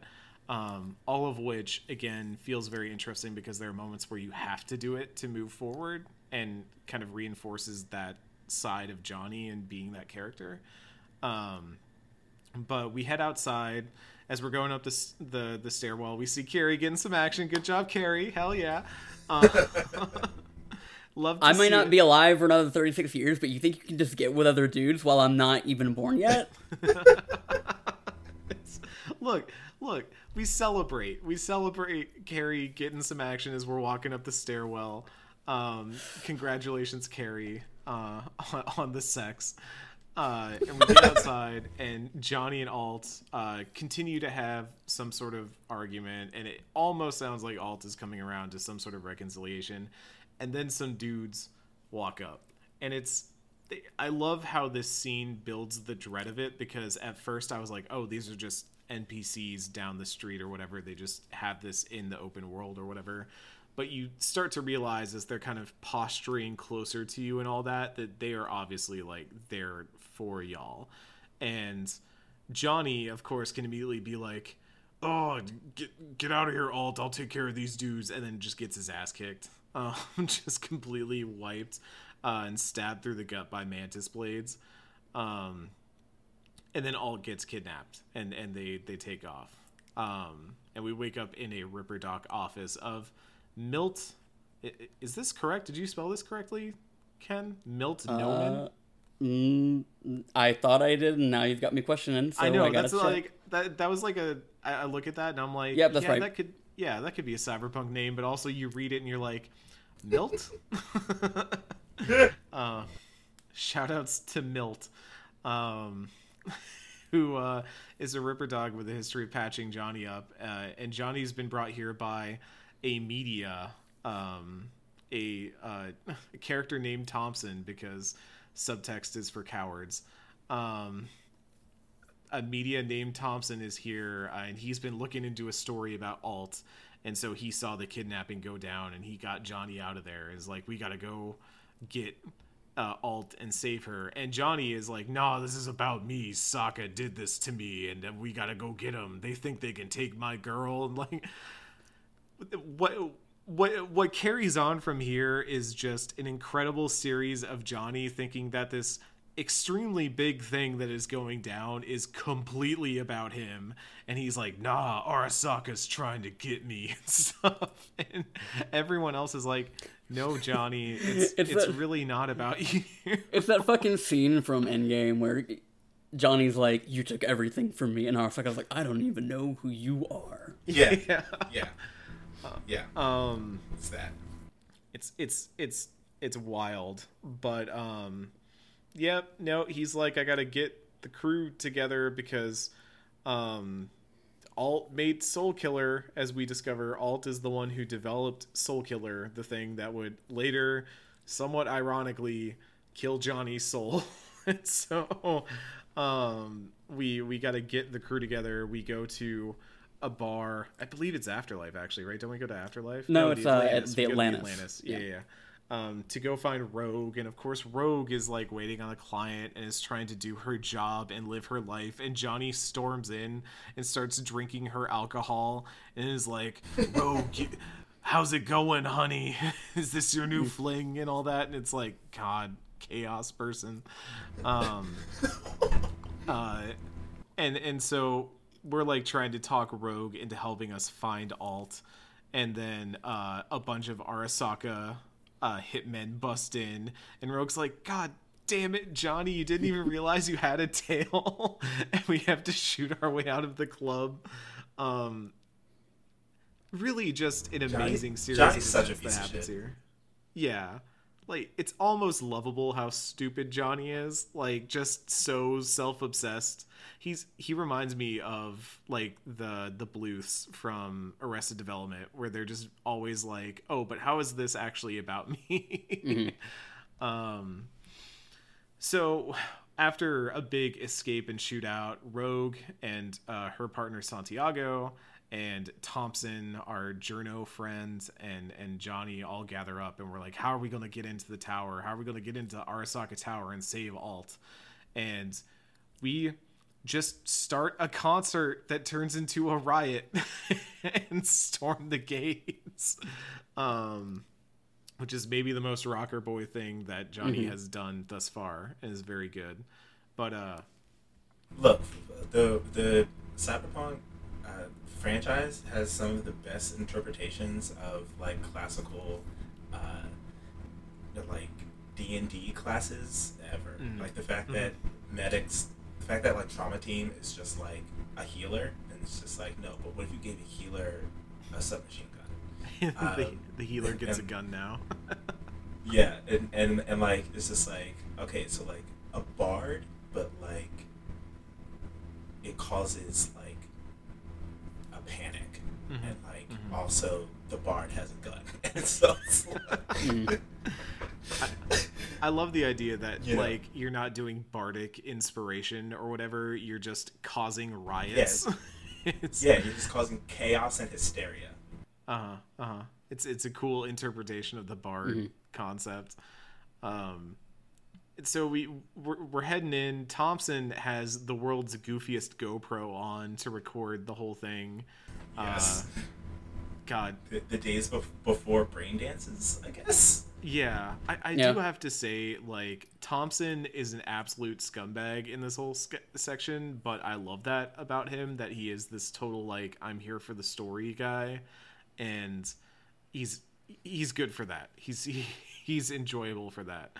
Um, and Rogue, you know, voices like, "Hey, maybe we shouldn't like Twitch IRL stream this whole thing out." And Johnny's like, "Don't worry about that. We're good." Um, no, And she's like, okay. no further elaboration on that. Um, it- it- you know, we blast through. We're, we're Johnny again, so we've got Johnny's gun and Johnny's health regeneration and all that. So it's honestly pretty easy to get through this whole section. They're even like, "Look out, it's a turret!" And I just stood there shooting Walked it until. yeah. Um, we blow open a door with some explosives, and we get into where Alt's being held. And uh, there's an Arasaka dude at the chair. Is like, I've you, you, what did you do to Alt? What'd you do? And he's like, I put her to work on the project of a lifetime. And Johnny just blows his head off. um, and we try to wake Alt up, but she is completely gone. She's in like this this chair in like a net running suit and all that, and she's just completely gone. Um, and then Thompson is like still recording and and Johnny's like what are you doing man what are you doing and and he's like the world has to know she's gone so and then we can just beat the shit out of Thompson which like yes you do that because that's what Johnny absolutely did. Are you kidding me? Johnny absolutely beat the shit out of that guy. Yeah. um and and we surface back into the cyberspace um and find we are we are now V again and we see Johnny in cyberspace and we can ask you know about what happened. Um Thompson's like he- he- Johnny's like I never worked with Thompson again. The recording never made it out so whatever. Um he has like a weird line that he says like that scumbag Thompson probably would have killed Alt himself if Sokka had and, and stuff like that. And I'm just like, man, you you really just think everybody is out to get you in some way. Um, and so we can kind of give him shit, or we can start to ask about Alt and all that. Um, and this is where we kind of get into what the crux of the final part of this quest line is, which is about what alt is now. Alt kind of like escapes into the net a little bit. Um it's I yeah, okay, so I'm, I'm also looking at the the notes that you left here, Ire, and and that's a good like comparison is that like Motoko going into the network in Ghost in the Shell, it's a very similar idea of like just transcending the body entirely and going into the network and escaping there. Um, but also, Um, I I made that uh, comparison. Uh, we're discussing, um, or we're, we're bringing up specifically, if you're familiar, more familiar with the anime, uh, this would be Ghost in the Shell Two: Innocence. mm, Um, at, at the end, after uh, at the end of that movie, um, Motoko's body gets destroyed, and um, I think Batou is like too slow to save her. oh, was Um, this was that standalone complex? No, no, this is the movie.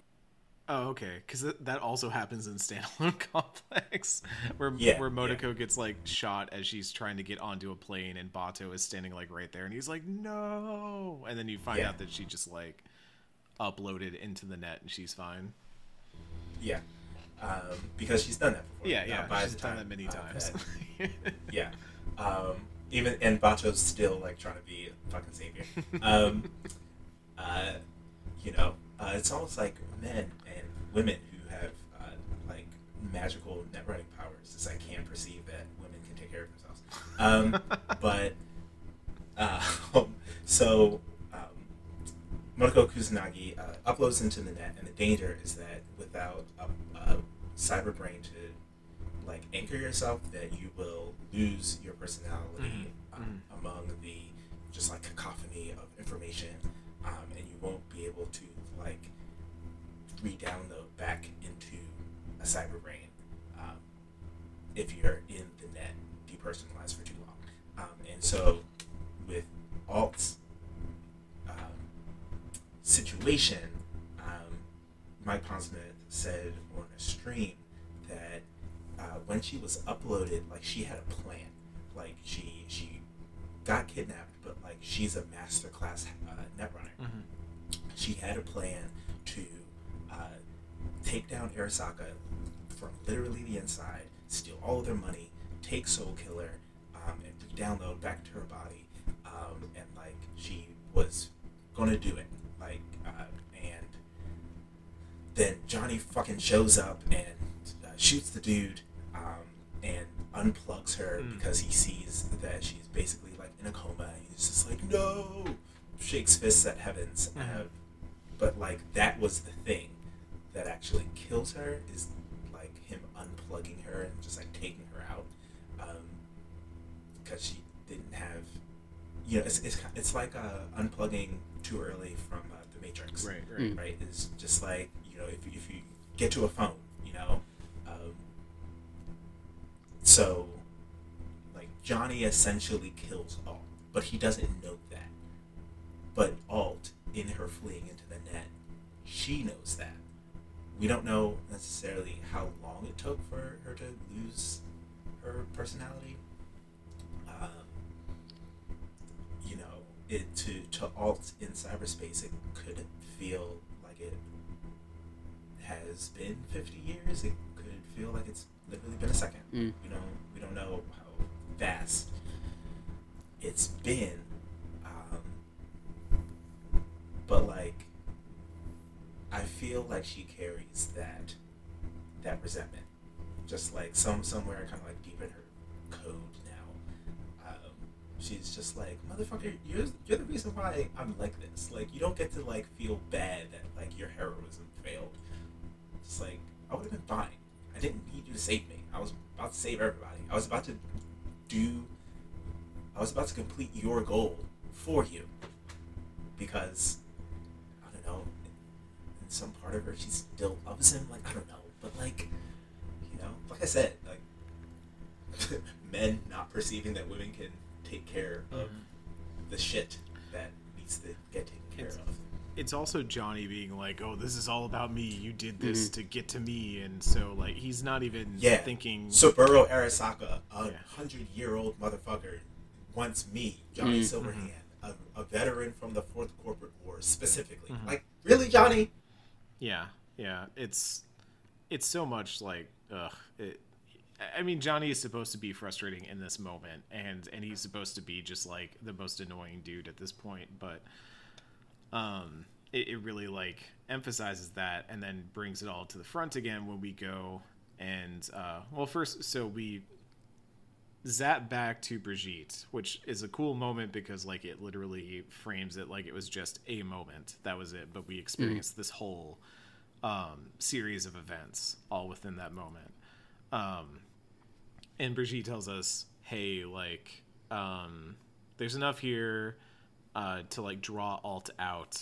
Um, so we're going to go to the black wall. We do this like big zip through cyberspace, and uh, she's like, and now we're going to cro- cross over it out into the beyond the black wall. And by us i mean you.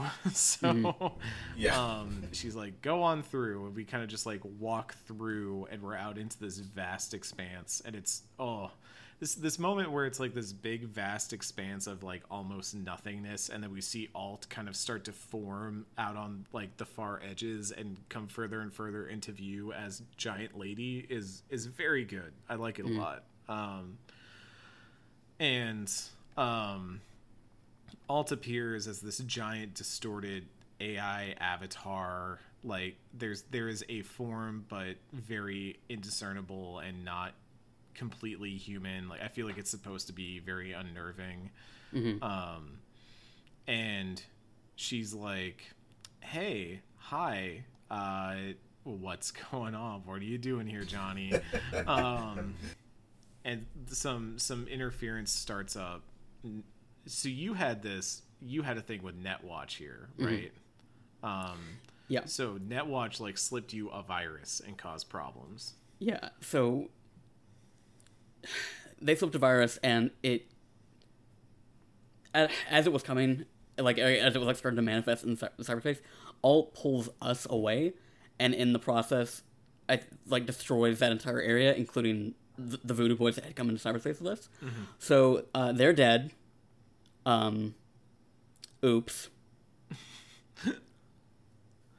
um for for me it was just like alt was like look i don't need to talk to the voodoo boys i'm just here to talk to johnny and she's like oh i just put them in another room basically they can Yeah. they can go somewhere else they don't need to listen to this um and so we we go into this separate room where it's alt and johnny and v and uh alt is like what are you doing here johnny what's going on uh and johnny's like i can pay you can pay me back for getting you out of arasaka which Okay. so i think Yeah, specifically she's, like, excuse, like motherfucker. Did you just say? Well, I, I think explicitly what this is referring to that that they get into is that like Johnny later discovered that Alt was alive on the net was that that like um as Alt you know tells Johnny here like the the death of Alt Cunningham the Alt that he knew was his own fault. Like he did that. But the engram of alt was within the Sokka subnet. And the whole flashback that we have earlier where Johnny was like storming the top of Arasaka Tower with Rogue and Spider and all them was him not just nuking Arasaka Tower but also like trying to destroy the ice and free alt from the like digital prison they had created around her. So he's like, "Oh, you owe me for getting you out of Arasaka, like digital jail." Um. Anyways, And again, she's like, motherfucker. I yeah what did you yeah say to me? yeah yeah. In Johnny's head, he's like, "This is how things worked out from my perspective," and Alt is like, Right. "Jesus Christ," And or, or so it's like- is. Yeah, I mean, the interesting thing about that though is like when you as V can be like, you know, no, it wasn't Johnny's fault. And she'll just say like what you saw was a very subjective Yes. recounting of the thing, and that, Yeah. like, and, and similar similar way that we're talking about with the Voodoo Boy stuff, like the ways that 2077 like almost obfuscates the truth from you, the player. Mm-hmm. Like it, it, it can be like you know in some people's minds a writing issue, but like to me that's more of like a reference to there are other ways to experience this world.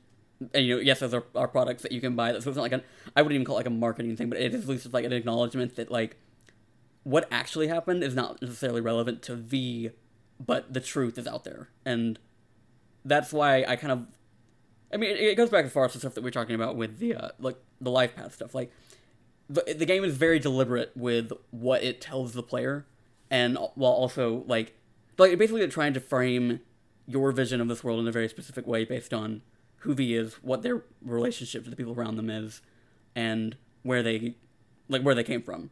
And so I like that.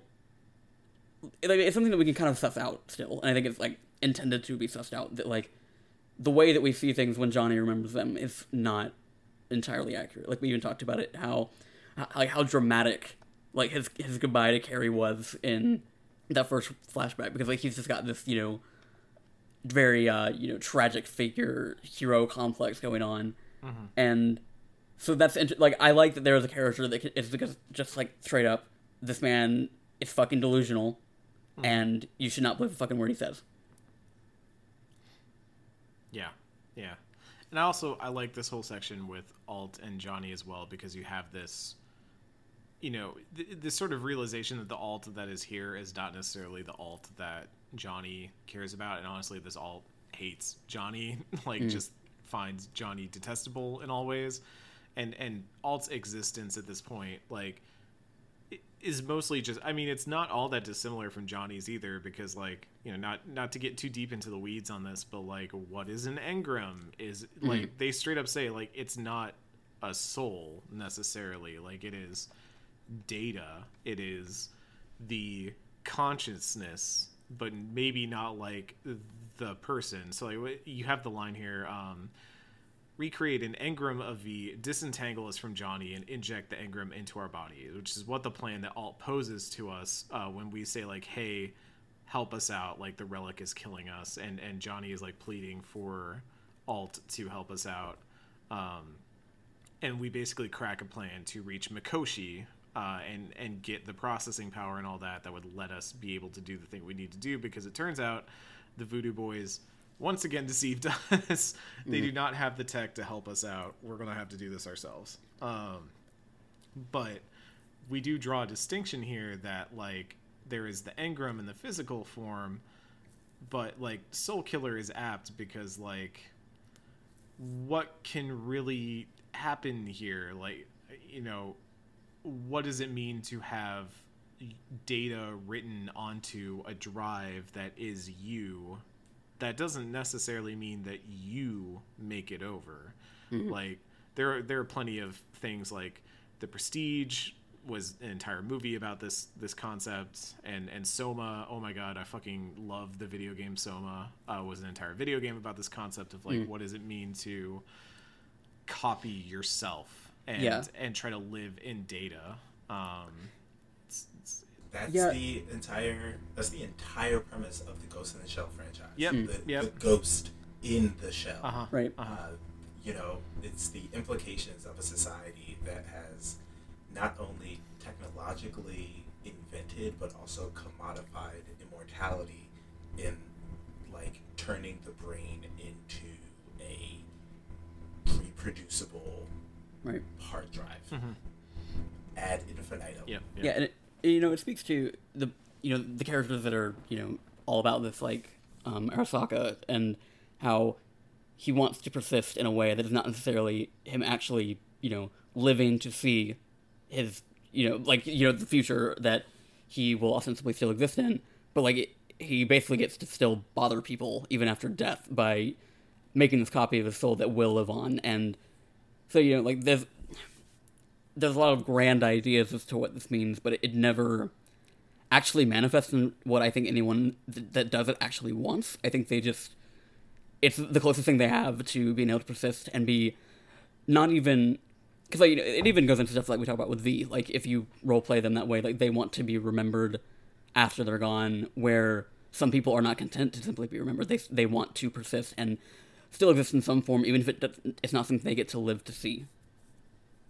Well, and and like, what does living to see even mean? Because as far as the copy knows, like Johnny Silverhand's Engram certainly thinks he's Johnny Silverhand, but is he Johnny Silverhand, or is he bits and pieces of data that think they are Johnny Silverhand? Like that's uh, there's a lot of good stuff happening here that I, I like a lot, and is is very much about like I think that's why the theme of you know death and remembrance in this game can be so interesting because you see a lot of these corporate types wanting to transcend the body and leave it behind and, and persist forever. Whereas for for people on the ground for the street kids who want to be legends there's so much about like leaving a mark at, but but like leaving and and having that finite start and finite end. Um it's it's it's an interesting contrast. I like a lot um anyways we've got our plan now. We got break into mikoshi and um as we get back so i'll say for me nice pleasant walk out of there. You know me and brigitte we're not exactly on good terms. Um i was definitely like look brigitte like you you deceived us. You didn't have what you said you had. Uh but we don't need you anymore. So like f you. I'm out. Goodbye. Don't call me. And uh, you can even have a little line with Placide as you're walking out where you're like bet you're bummed that we don't get to like beat the shit out of each other right now. Placide's like uh there there there will be another time and something like that. It's that's that's just how you end that. But for you it seems like it was a uh, much more hectic exit let's say. Frantic might be better. I don't know if it was hectic because they didn't catch me, but I did kill a few people on the way, and I thought I was like I was you know at the exit like ready to sneak out, and then you need authorization to get out. And Placide is in that is in that top room, and I was like, oh man, I'm gonna have I'm gonna have to pull out my guns now, but if you get behind him, you can stealth kill him, which I did. Hmm. Hmm. How dare you? murder Hey, my hey. husband. Hey, hmm. he tried to murder me. eye for an eye ken it leaves the whole world without Placide. It does. uh, And isn't that just the greatest injustice? it, it truly is. He's just trying to distribute headless chickens to the families of Pacifica. All right, headless, bloodless chickens. um, but we have to take another break as the, the relic. plague. What's up? The, the the plague takes all the blood out of the, out of the chickens. Exactly the, the the chicken sickness that we have heard about. Yes. the chicken embargo.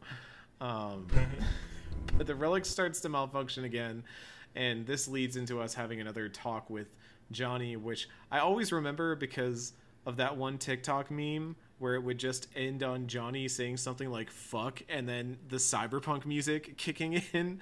And this is the one where they cut it. So it's like, if I wanted your body, I'd just fuck it. And it just cuts into cyberpunk music. Um, Yeah. But it's, uh, th- this is the whole part where Johnny just starts going on this completely self-centered narcissistic rant about Arasaka and Pacifica and the world and what it did to him and what it did to us. It's about the people out there on the streets and like he just keeps going and going and you can't eventually take blockers to to make him stop talking. Um Okay, so a quick question. Uh-huh. So I had this conversation after I had this conversation after you interrogate um, the guy who oh, Bill- the the Goro the Goro stuff? Yeah. Yeah, yeah, yeah. yeah Oh, so you can have this Yeah, so- conversation at multiple points then, I guess. Oh, interesting. Yeah, I guess that makes sense because it So- branches. Oh, that's true. yeah. yeah so it was it was very it's very weird when I saw y'all Yeah. like bring up this conversation here because I was just like wait I didn't have this conversation here um, so yeah that was just So like, I guess it- real interesting Yeah, I guess it happens whichever one of those first um, story missions you finish first. oh okay That would Like, Makes because That there's makes the sense. rogue stuff and then the Goro stuff. Yeah. So that, okay.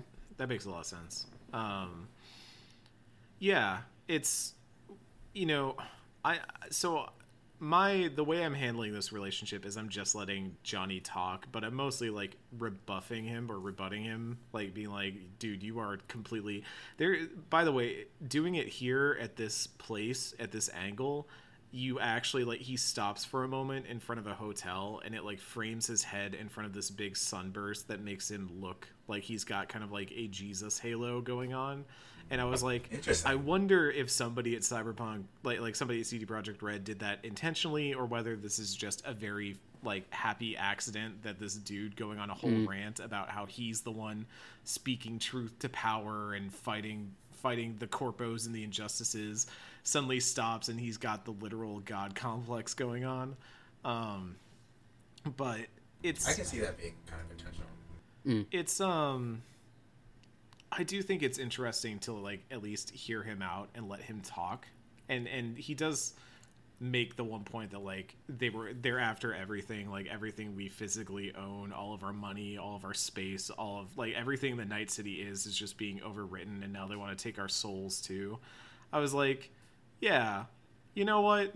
Cool. It, it does have that level of like my dude, I just came here to get some weed, and now like you're on a rant. like, uh, but it's it, you know, I this this game is about role playing, and I think in any RPG, when you're given the opportunity to just let a character vent about their uh, motivations, I'm always inclined to just let them talk.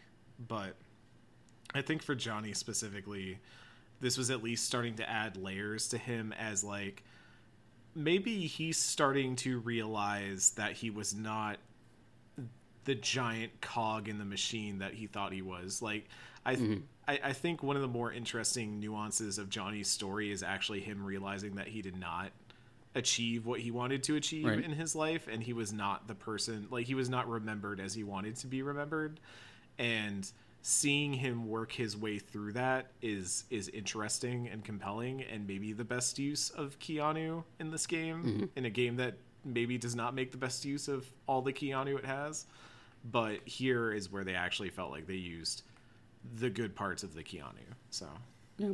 I c- c- the- before he gets on, you know, his rant, like, and he asks you if you want to hear it.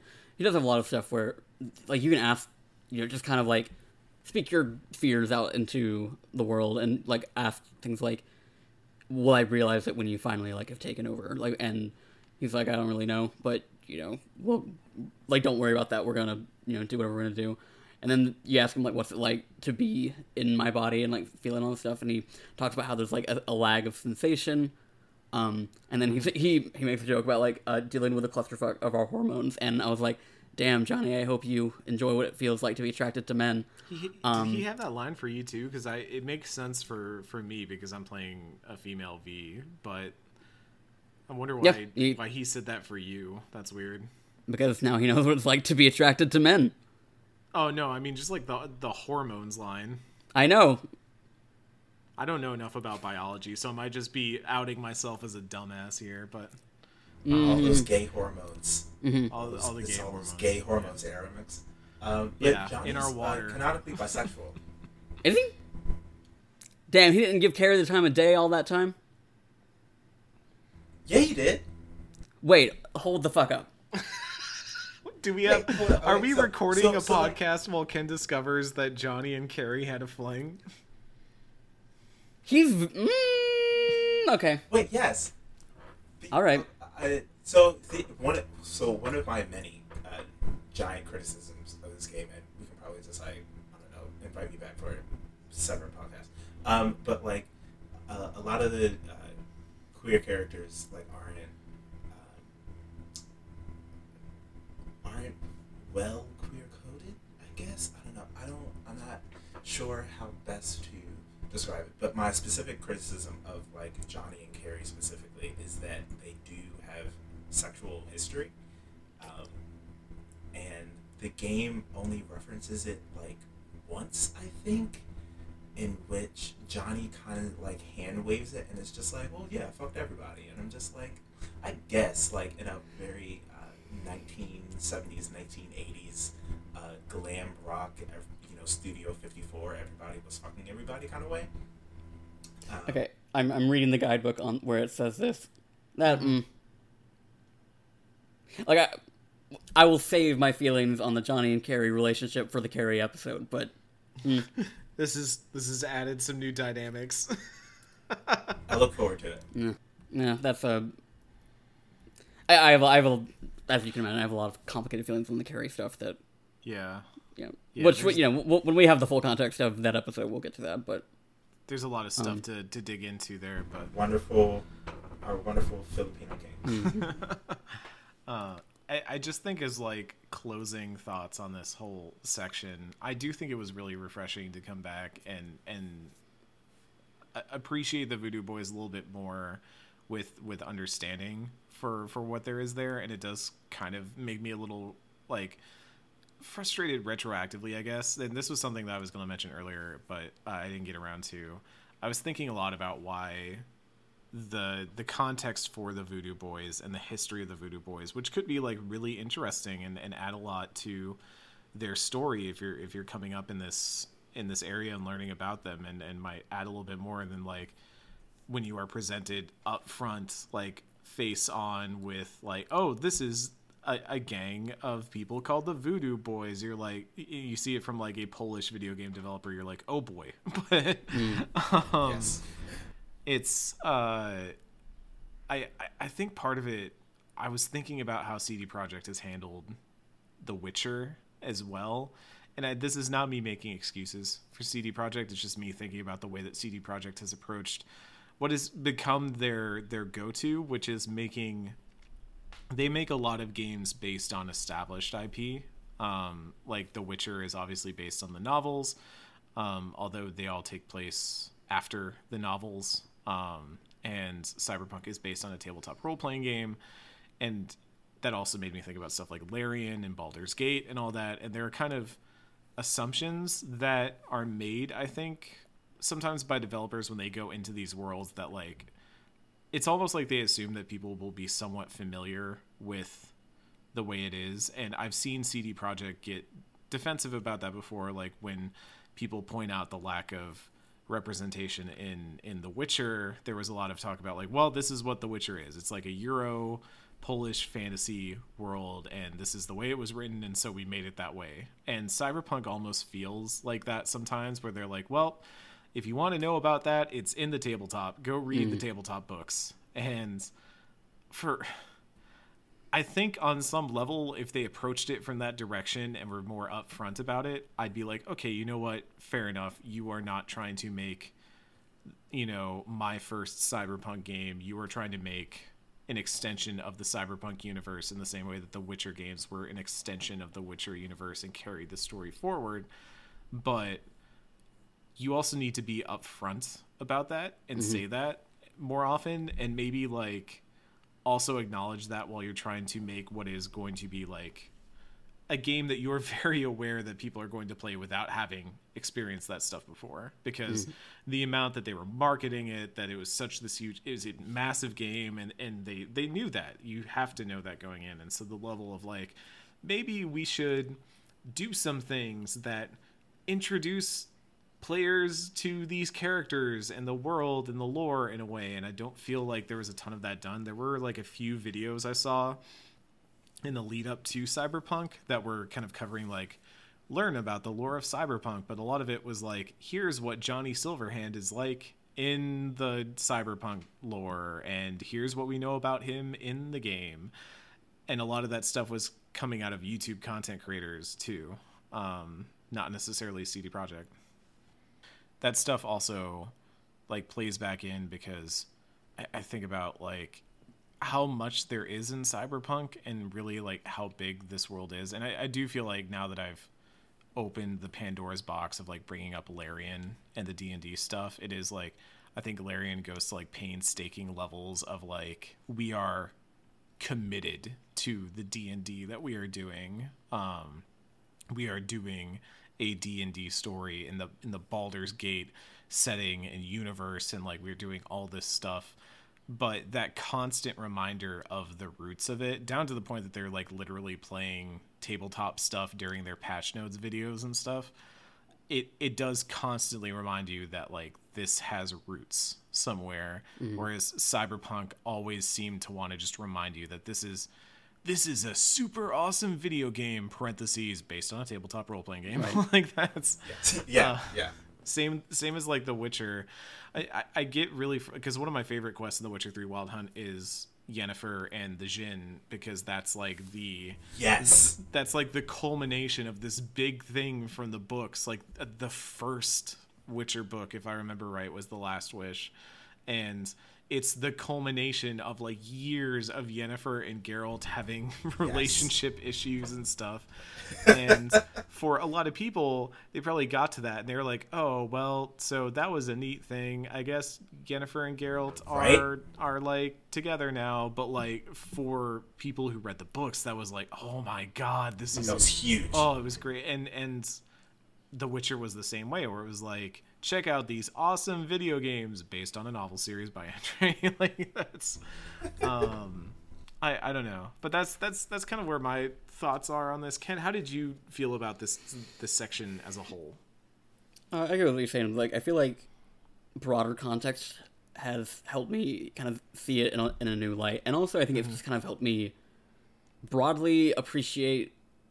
I think I think the nuances in how Cyberpunk 2077, in spite of everything we just said, like I, it's it's got a commitment to like making sure that you as V have a very specific place in this world to the point where it's almost unapologetic in what it's withholding from you. And you know, a lot of the conversations we had with Placide, like anytime that we tried to like ask him about something, he was very disinterested in giving us mm-hmm. any, any inform- information and just like making sure we understood where we stood in this world, and that's just interesting to me. That I, I feel like this section between stuff with the Voodoo Boys and stuff with Johnny and all kind of like it, it, it's interesting in that like it makes me want to know more about this world, but also makes me very content not knowing because I feel like as a person who has like a strong attachment to V and existing in this world as him, I think I'm kind of cool with knowing little about things that I am outside of the scope of in a way, if that makes sense.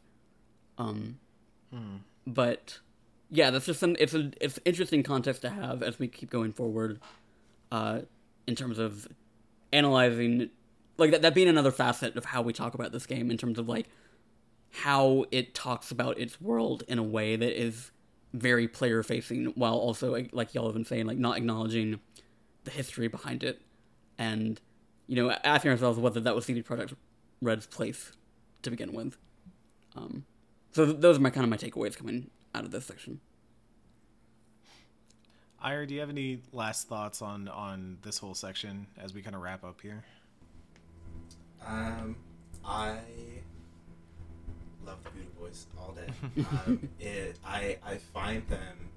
Um, I I think the aspects of them that uh, are well written, um, you know, from the perspective of you two, from uh, my perspective, are kind of just like accidents uh, on CD Projekt Red's part. I think white people just you know accidentally write good people of color sometimes.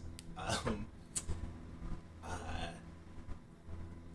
you know, you know, kind of like how uh, you know uh, Hermione from Harry Potter is like a good black character, and like I know J.K. Rowling her as a black woman, Mm. but like I read her as a child, and I was just like, oh yeah, um, me, and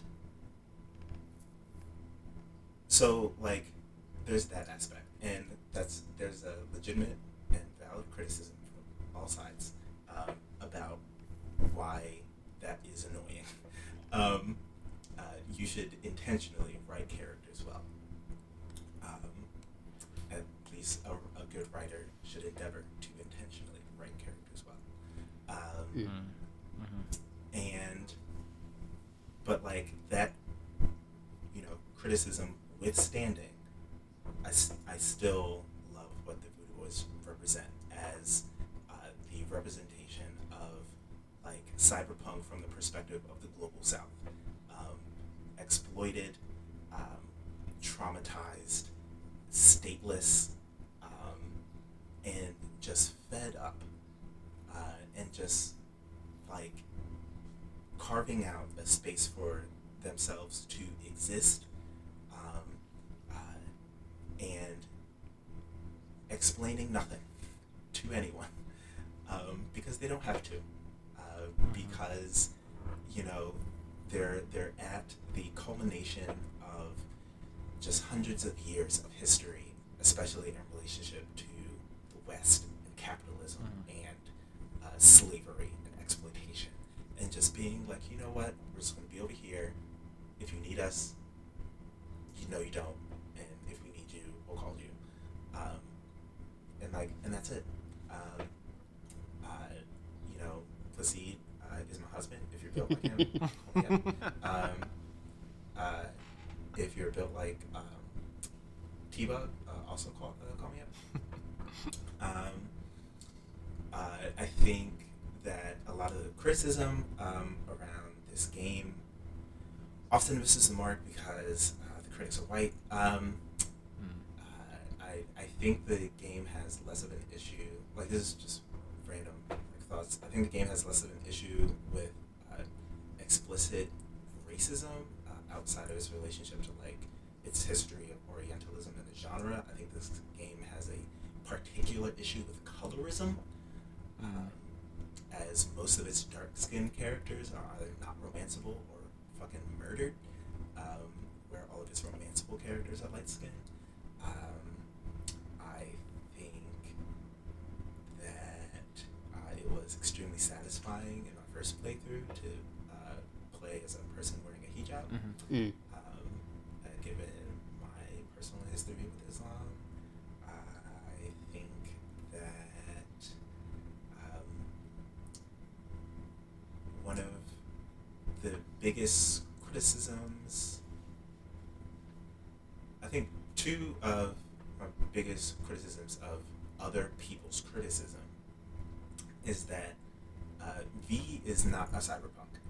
Um, she, like they're just a random gonk Mhm. in Night City who's born in this world and doesn't like have any other option but to exist in this world.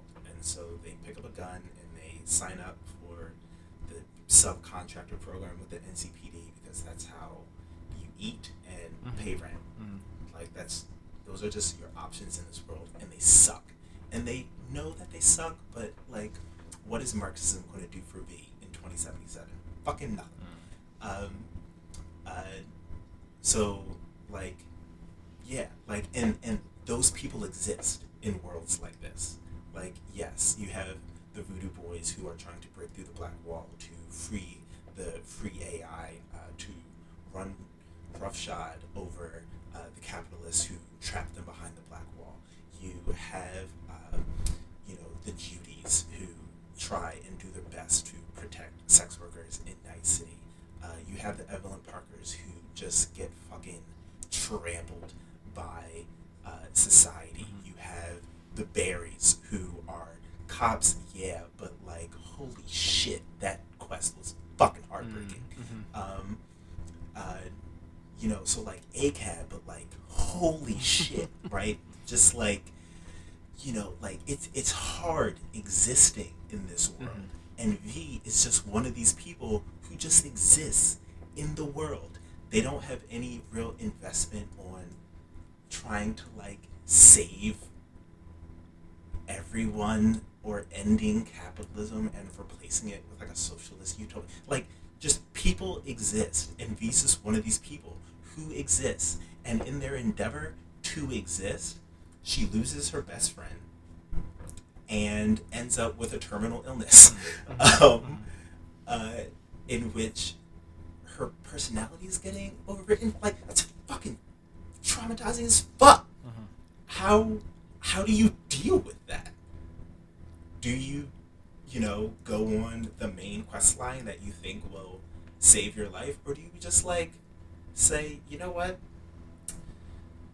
Fuck it. I'm just gonna like go over here somewhere, and like those people exist. You role play as a person who exists in a society that is fundamentally we live in a society. uh, you you exist as a person who lives in a society that is fundamentally unjust, that is punitive from all angles, at all sides, at all times, in all ways, and you just make it up as you go along, because you can't do anything to change or save the world.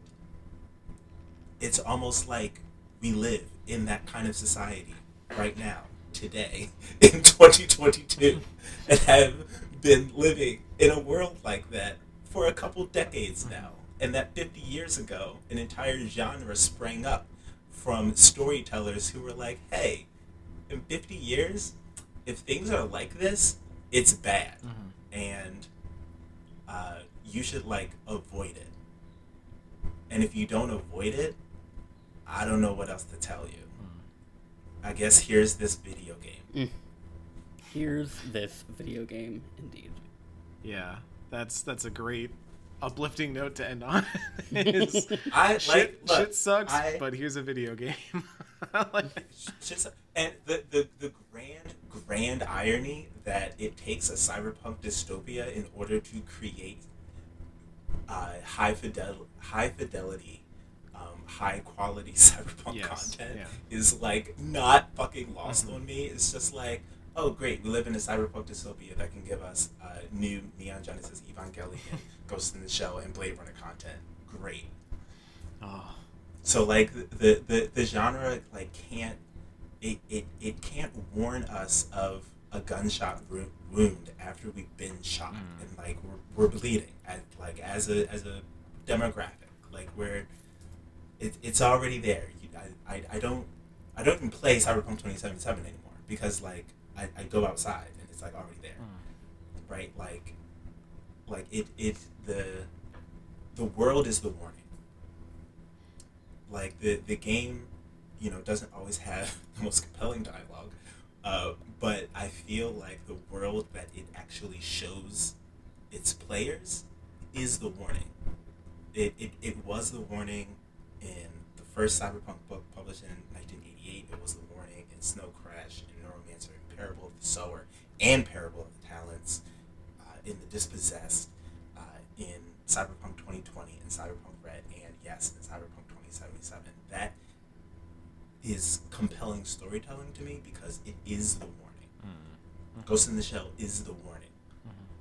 You know yes like the you know the, the the stories they tell are centered around a bunch of cops sure. Blade runner is about slave catchers. Like it's mm-hmm. it, the world is the warning. You just have to heed it. Mm-hmm. But we didn't heed it. We we all said that we were going to be you know fucking rebellious hackers and like here we are. Yeah. I- Yeah. like we, we, we have a responsibility to like do something. Like we're, we're, we're all not going to be able to be you know a, a fucking techie netrunner build v we're not all going to be Motoko Kusanagi we're not like we, we, we're, we're, we're just actually we, we, we are v we're just like without all the skill points um, Mm. uh, you know, like we're, we're, we're just trying to make our way Mm-hmm. as, as best we can. Um, you know, like that's that's all we can do. Uh, I think is so. So like so like so like you know, as I end, like mm-hmm. what what what is your role in a cyberpunk dystopia? Like you you live in one. If you live in an American city, you live in one. It's like like it, it, Night City is Los Angeles. It's Oakland. It's Philly. It's New York. Mm-hmm. It's Atlanta. Like so so like what are you doing to like beat back the darkness? Like what are you actually doing? Mm-hmm. You're not going to be a hacker. There was a there was a a, a fucking anti-corporate bombing less than a week after Cyberpunk 27 2077 came out in Tennessee. Like and and it didn't work the same way that Johnny's mm-hmm. nuking of Arasaka didn't work. Rache Bartmoss tried to destroy the net. The only thing that happened was the black walls put up and corporations built like a, a net that they could control. Like, what are you actually doing to beat back this dystopia you live in? Like, I, I, I, I want. This is the aesthetic analysis that I, I talked about. Mm-hmm. Like, like you have to consume the media and then actually challenge the way that you live and exist in the world. So like that, like you know, that's you might not hear that as hopeful, but like I, I genuinely want people to consume cyberpunk content as the warning that it's meant to be, and then really go back into the world and do something about it. Does somebody need to be fed? Does somebody need, uh, you know, access to healthcare services? Does somebody need housing? Um, you know, like like what can you really do? because V can't do anything. They can just pick up a gun. Like what what can you actually do? Like go back out into the world, wear a mask, be vaccinated. but like what can you actually do to prevent a society like Night City 2020 and uh, 2077 from occurring? Because we are way too close. We are way too close. That's like my my Twitter is very consistent in this expression. Like like do something. We we really need like you know do something. I, I beg. We've had 50 years. We've known this is coming. Like, come on. Like, we gotta we gotta get this together. So like, you may not necessarily hear hope uh, in that little diatribe, but like, I appreciate whoever has made it this far into the podcast. uh, I'm sorry for giving you like a five star one time. They but, knew what they signed up for. I- this is, we're so far into Look. Normandy FM at this point. We're no strangers to three hour podcasts. They know what they signed up for. Um, but but yeah, um, I appreciate you for having me on. Of course. Um, I, I hope people aren't uh, mad at me. Um, please don't send me death threats on Twitter. Um, yeah, don't do y'all, and, y'all uh, don't be don't be dicks on Twitter. That's that's the rule of thumb here. Um, yeah. Um, but but yeah, so um, if y'all are like, you know, looking for I don't know cyberpunk narratives that um, are providing the thing that you may have missed from 2077, go watch the movie Neptune Frost. Neptune Frost. go watch that fucking movie.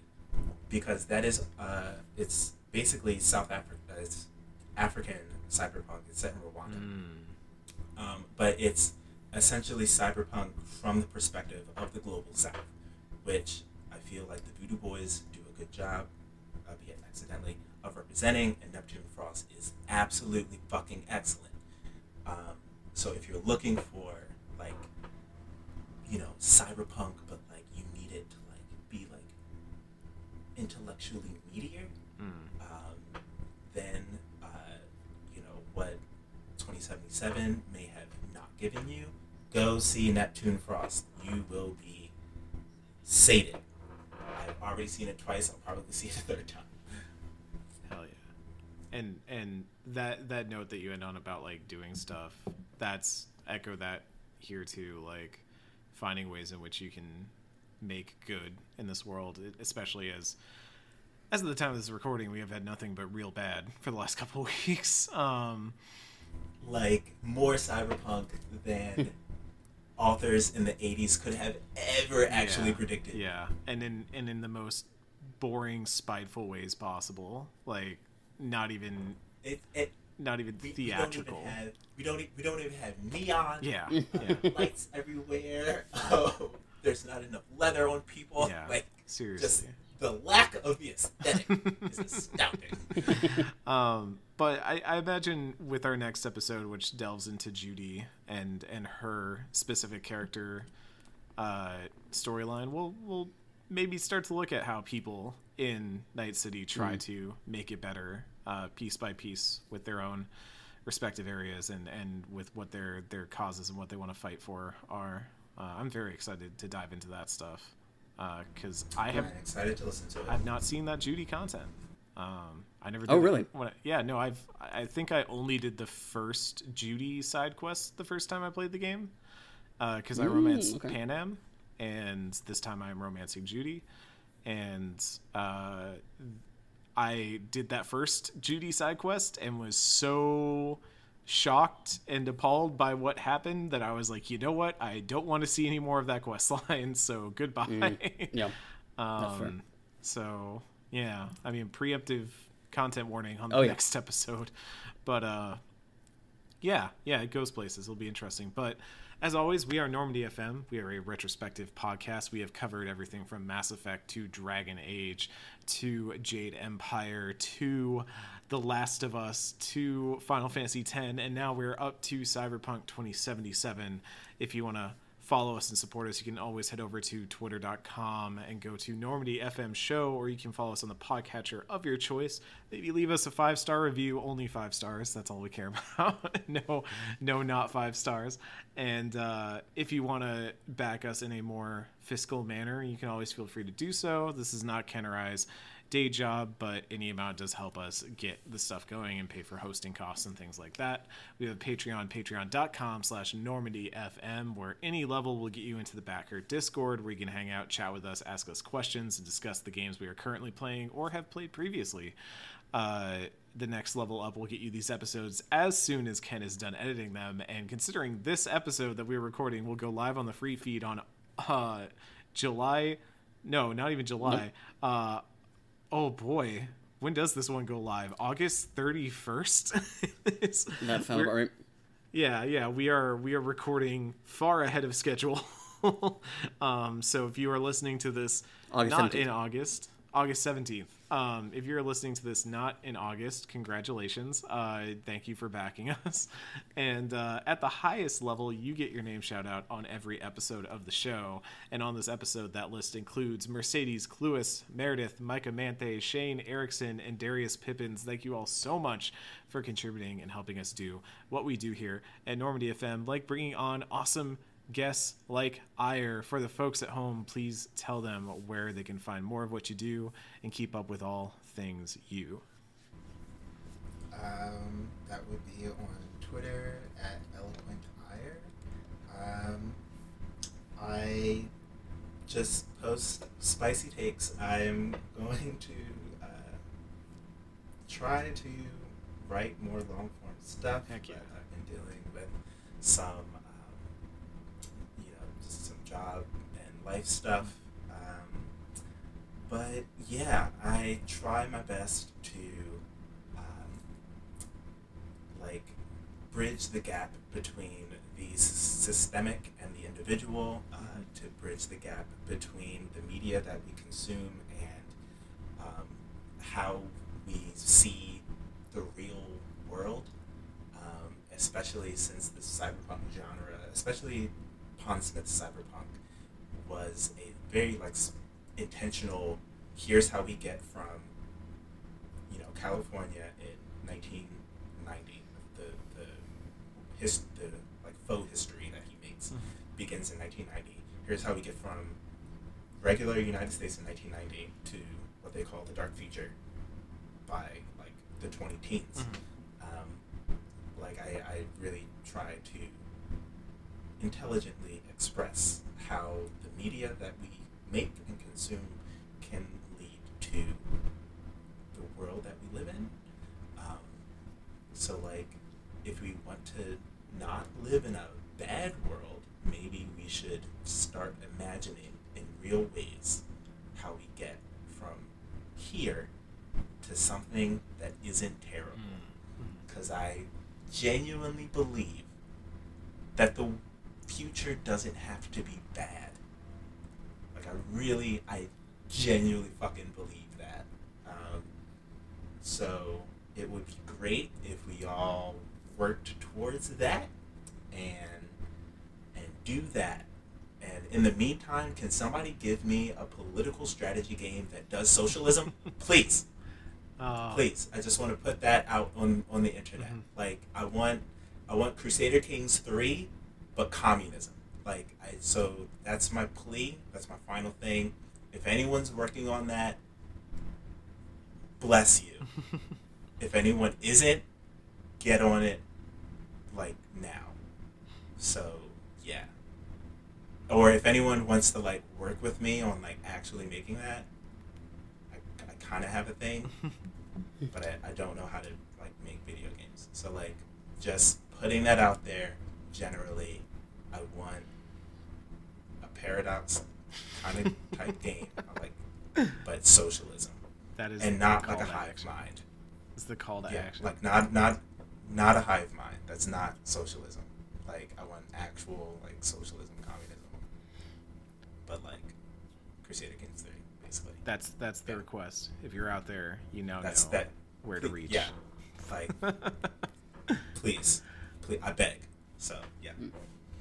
Thank you so much for having me. it Yeah, was a thanks for coming pleasure to have you on. Yeah, and it was great to talk about this. And we'll see everybody for the next episode where we're going to talk all about Judy and the side quest. But for Ire, for Ken, for myself, thank you all so much for listening. We'll see you next time on Normandy FM.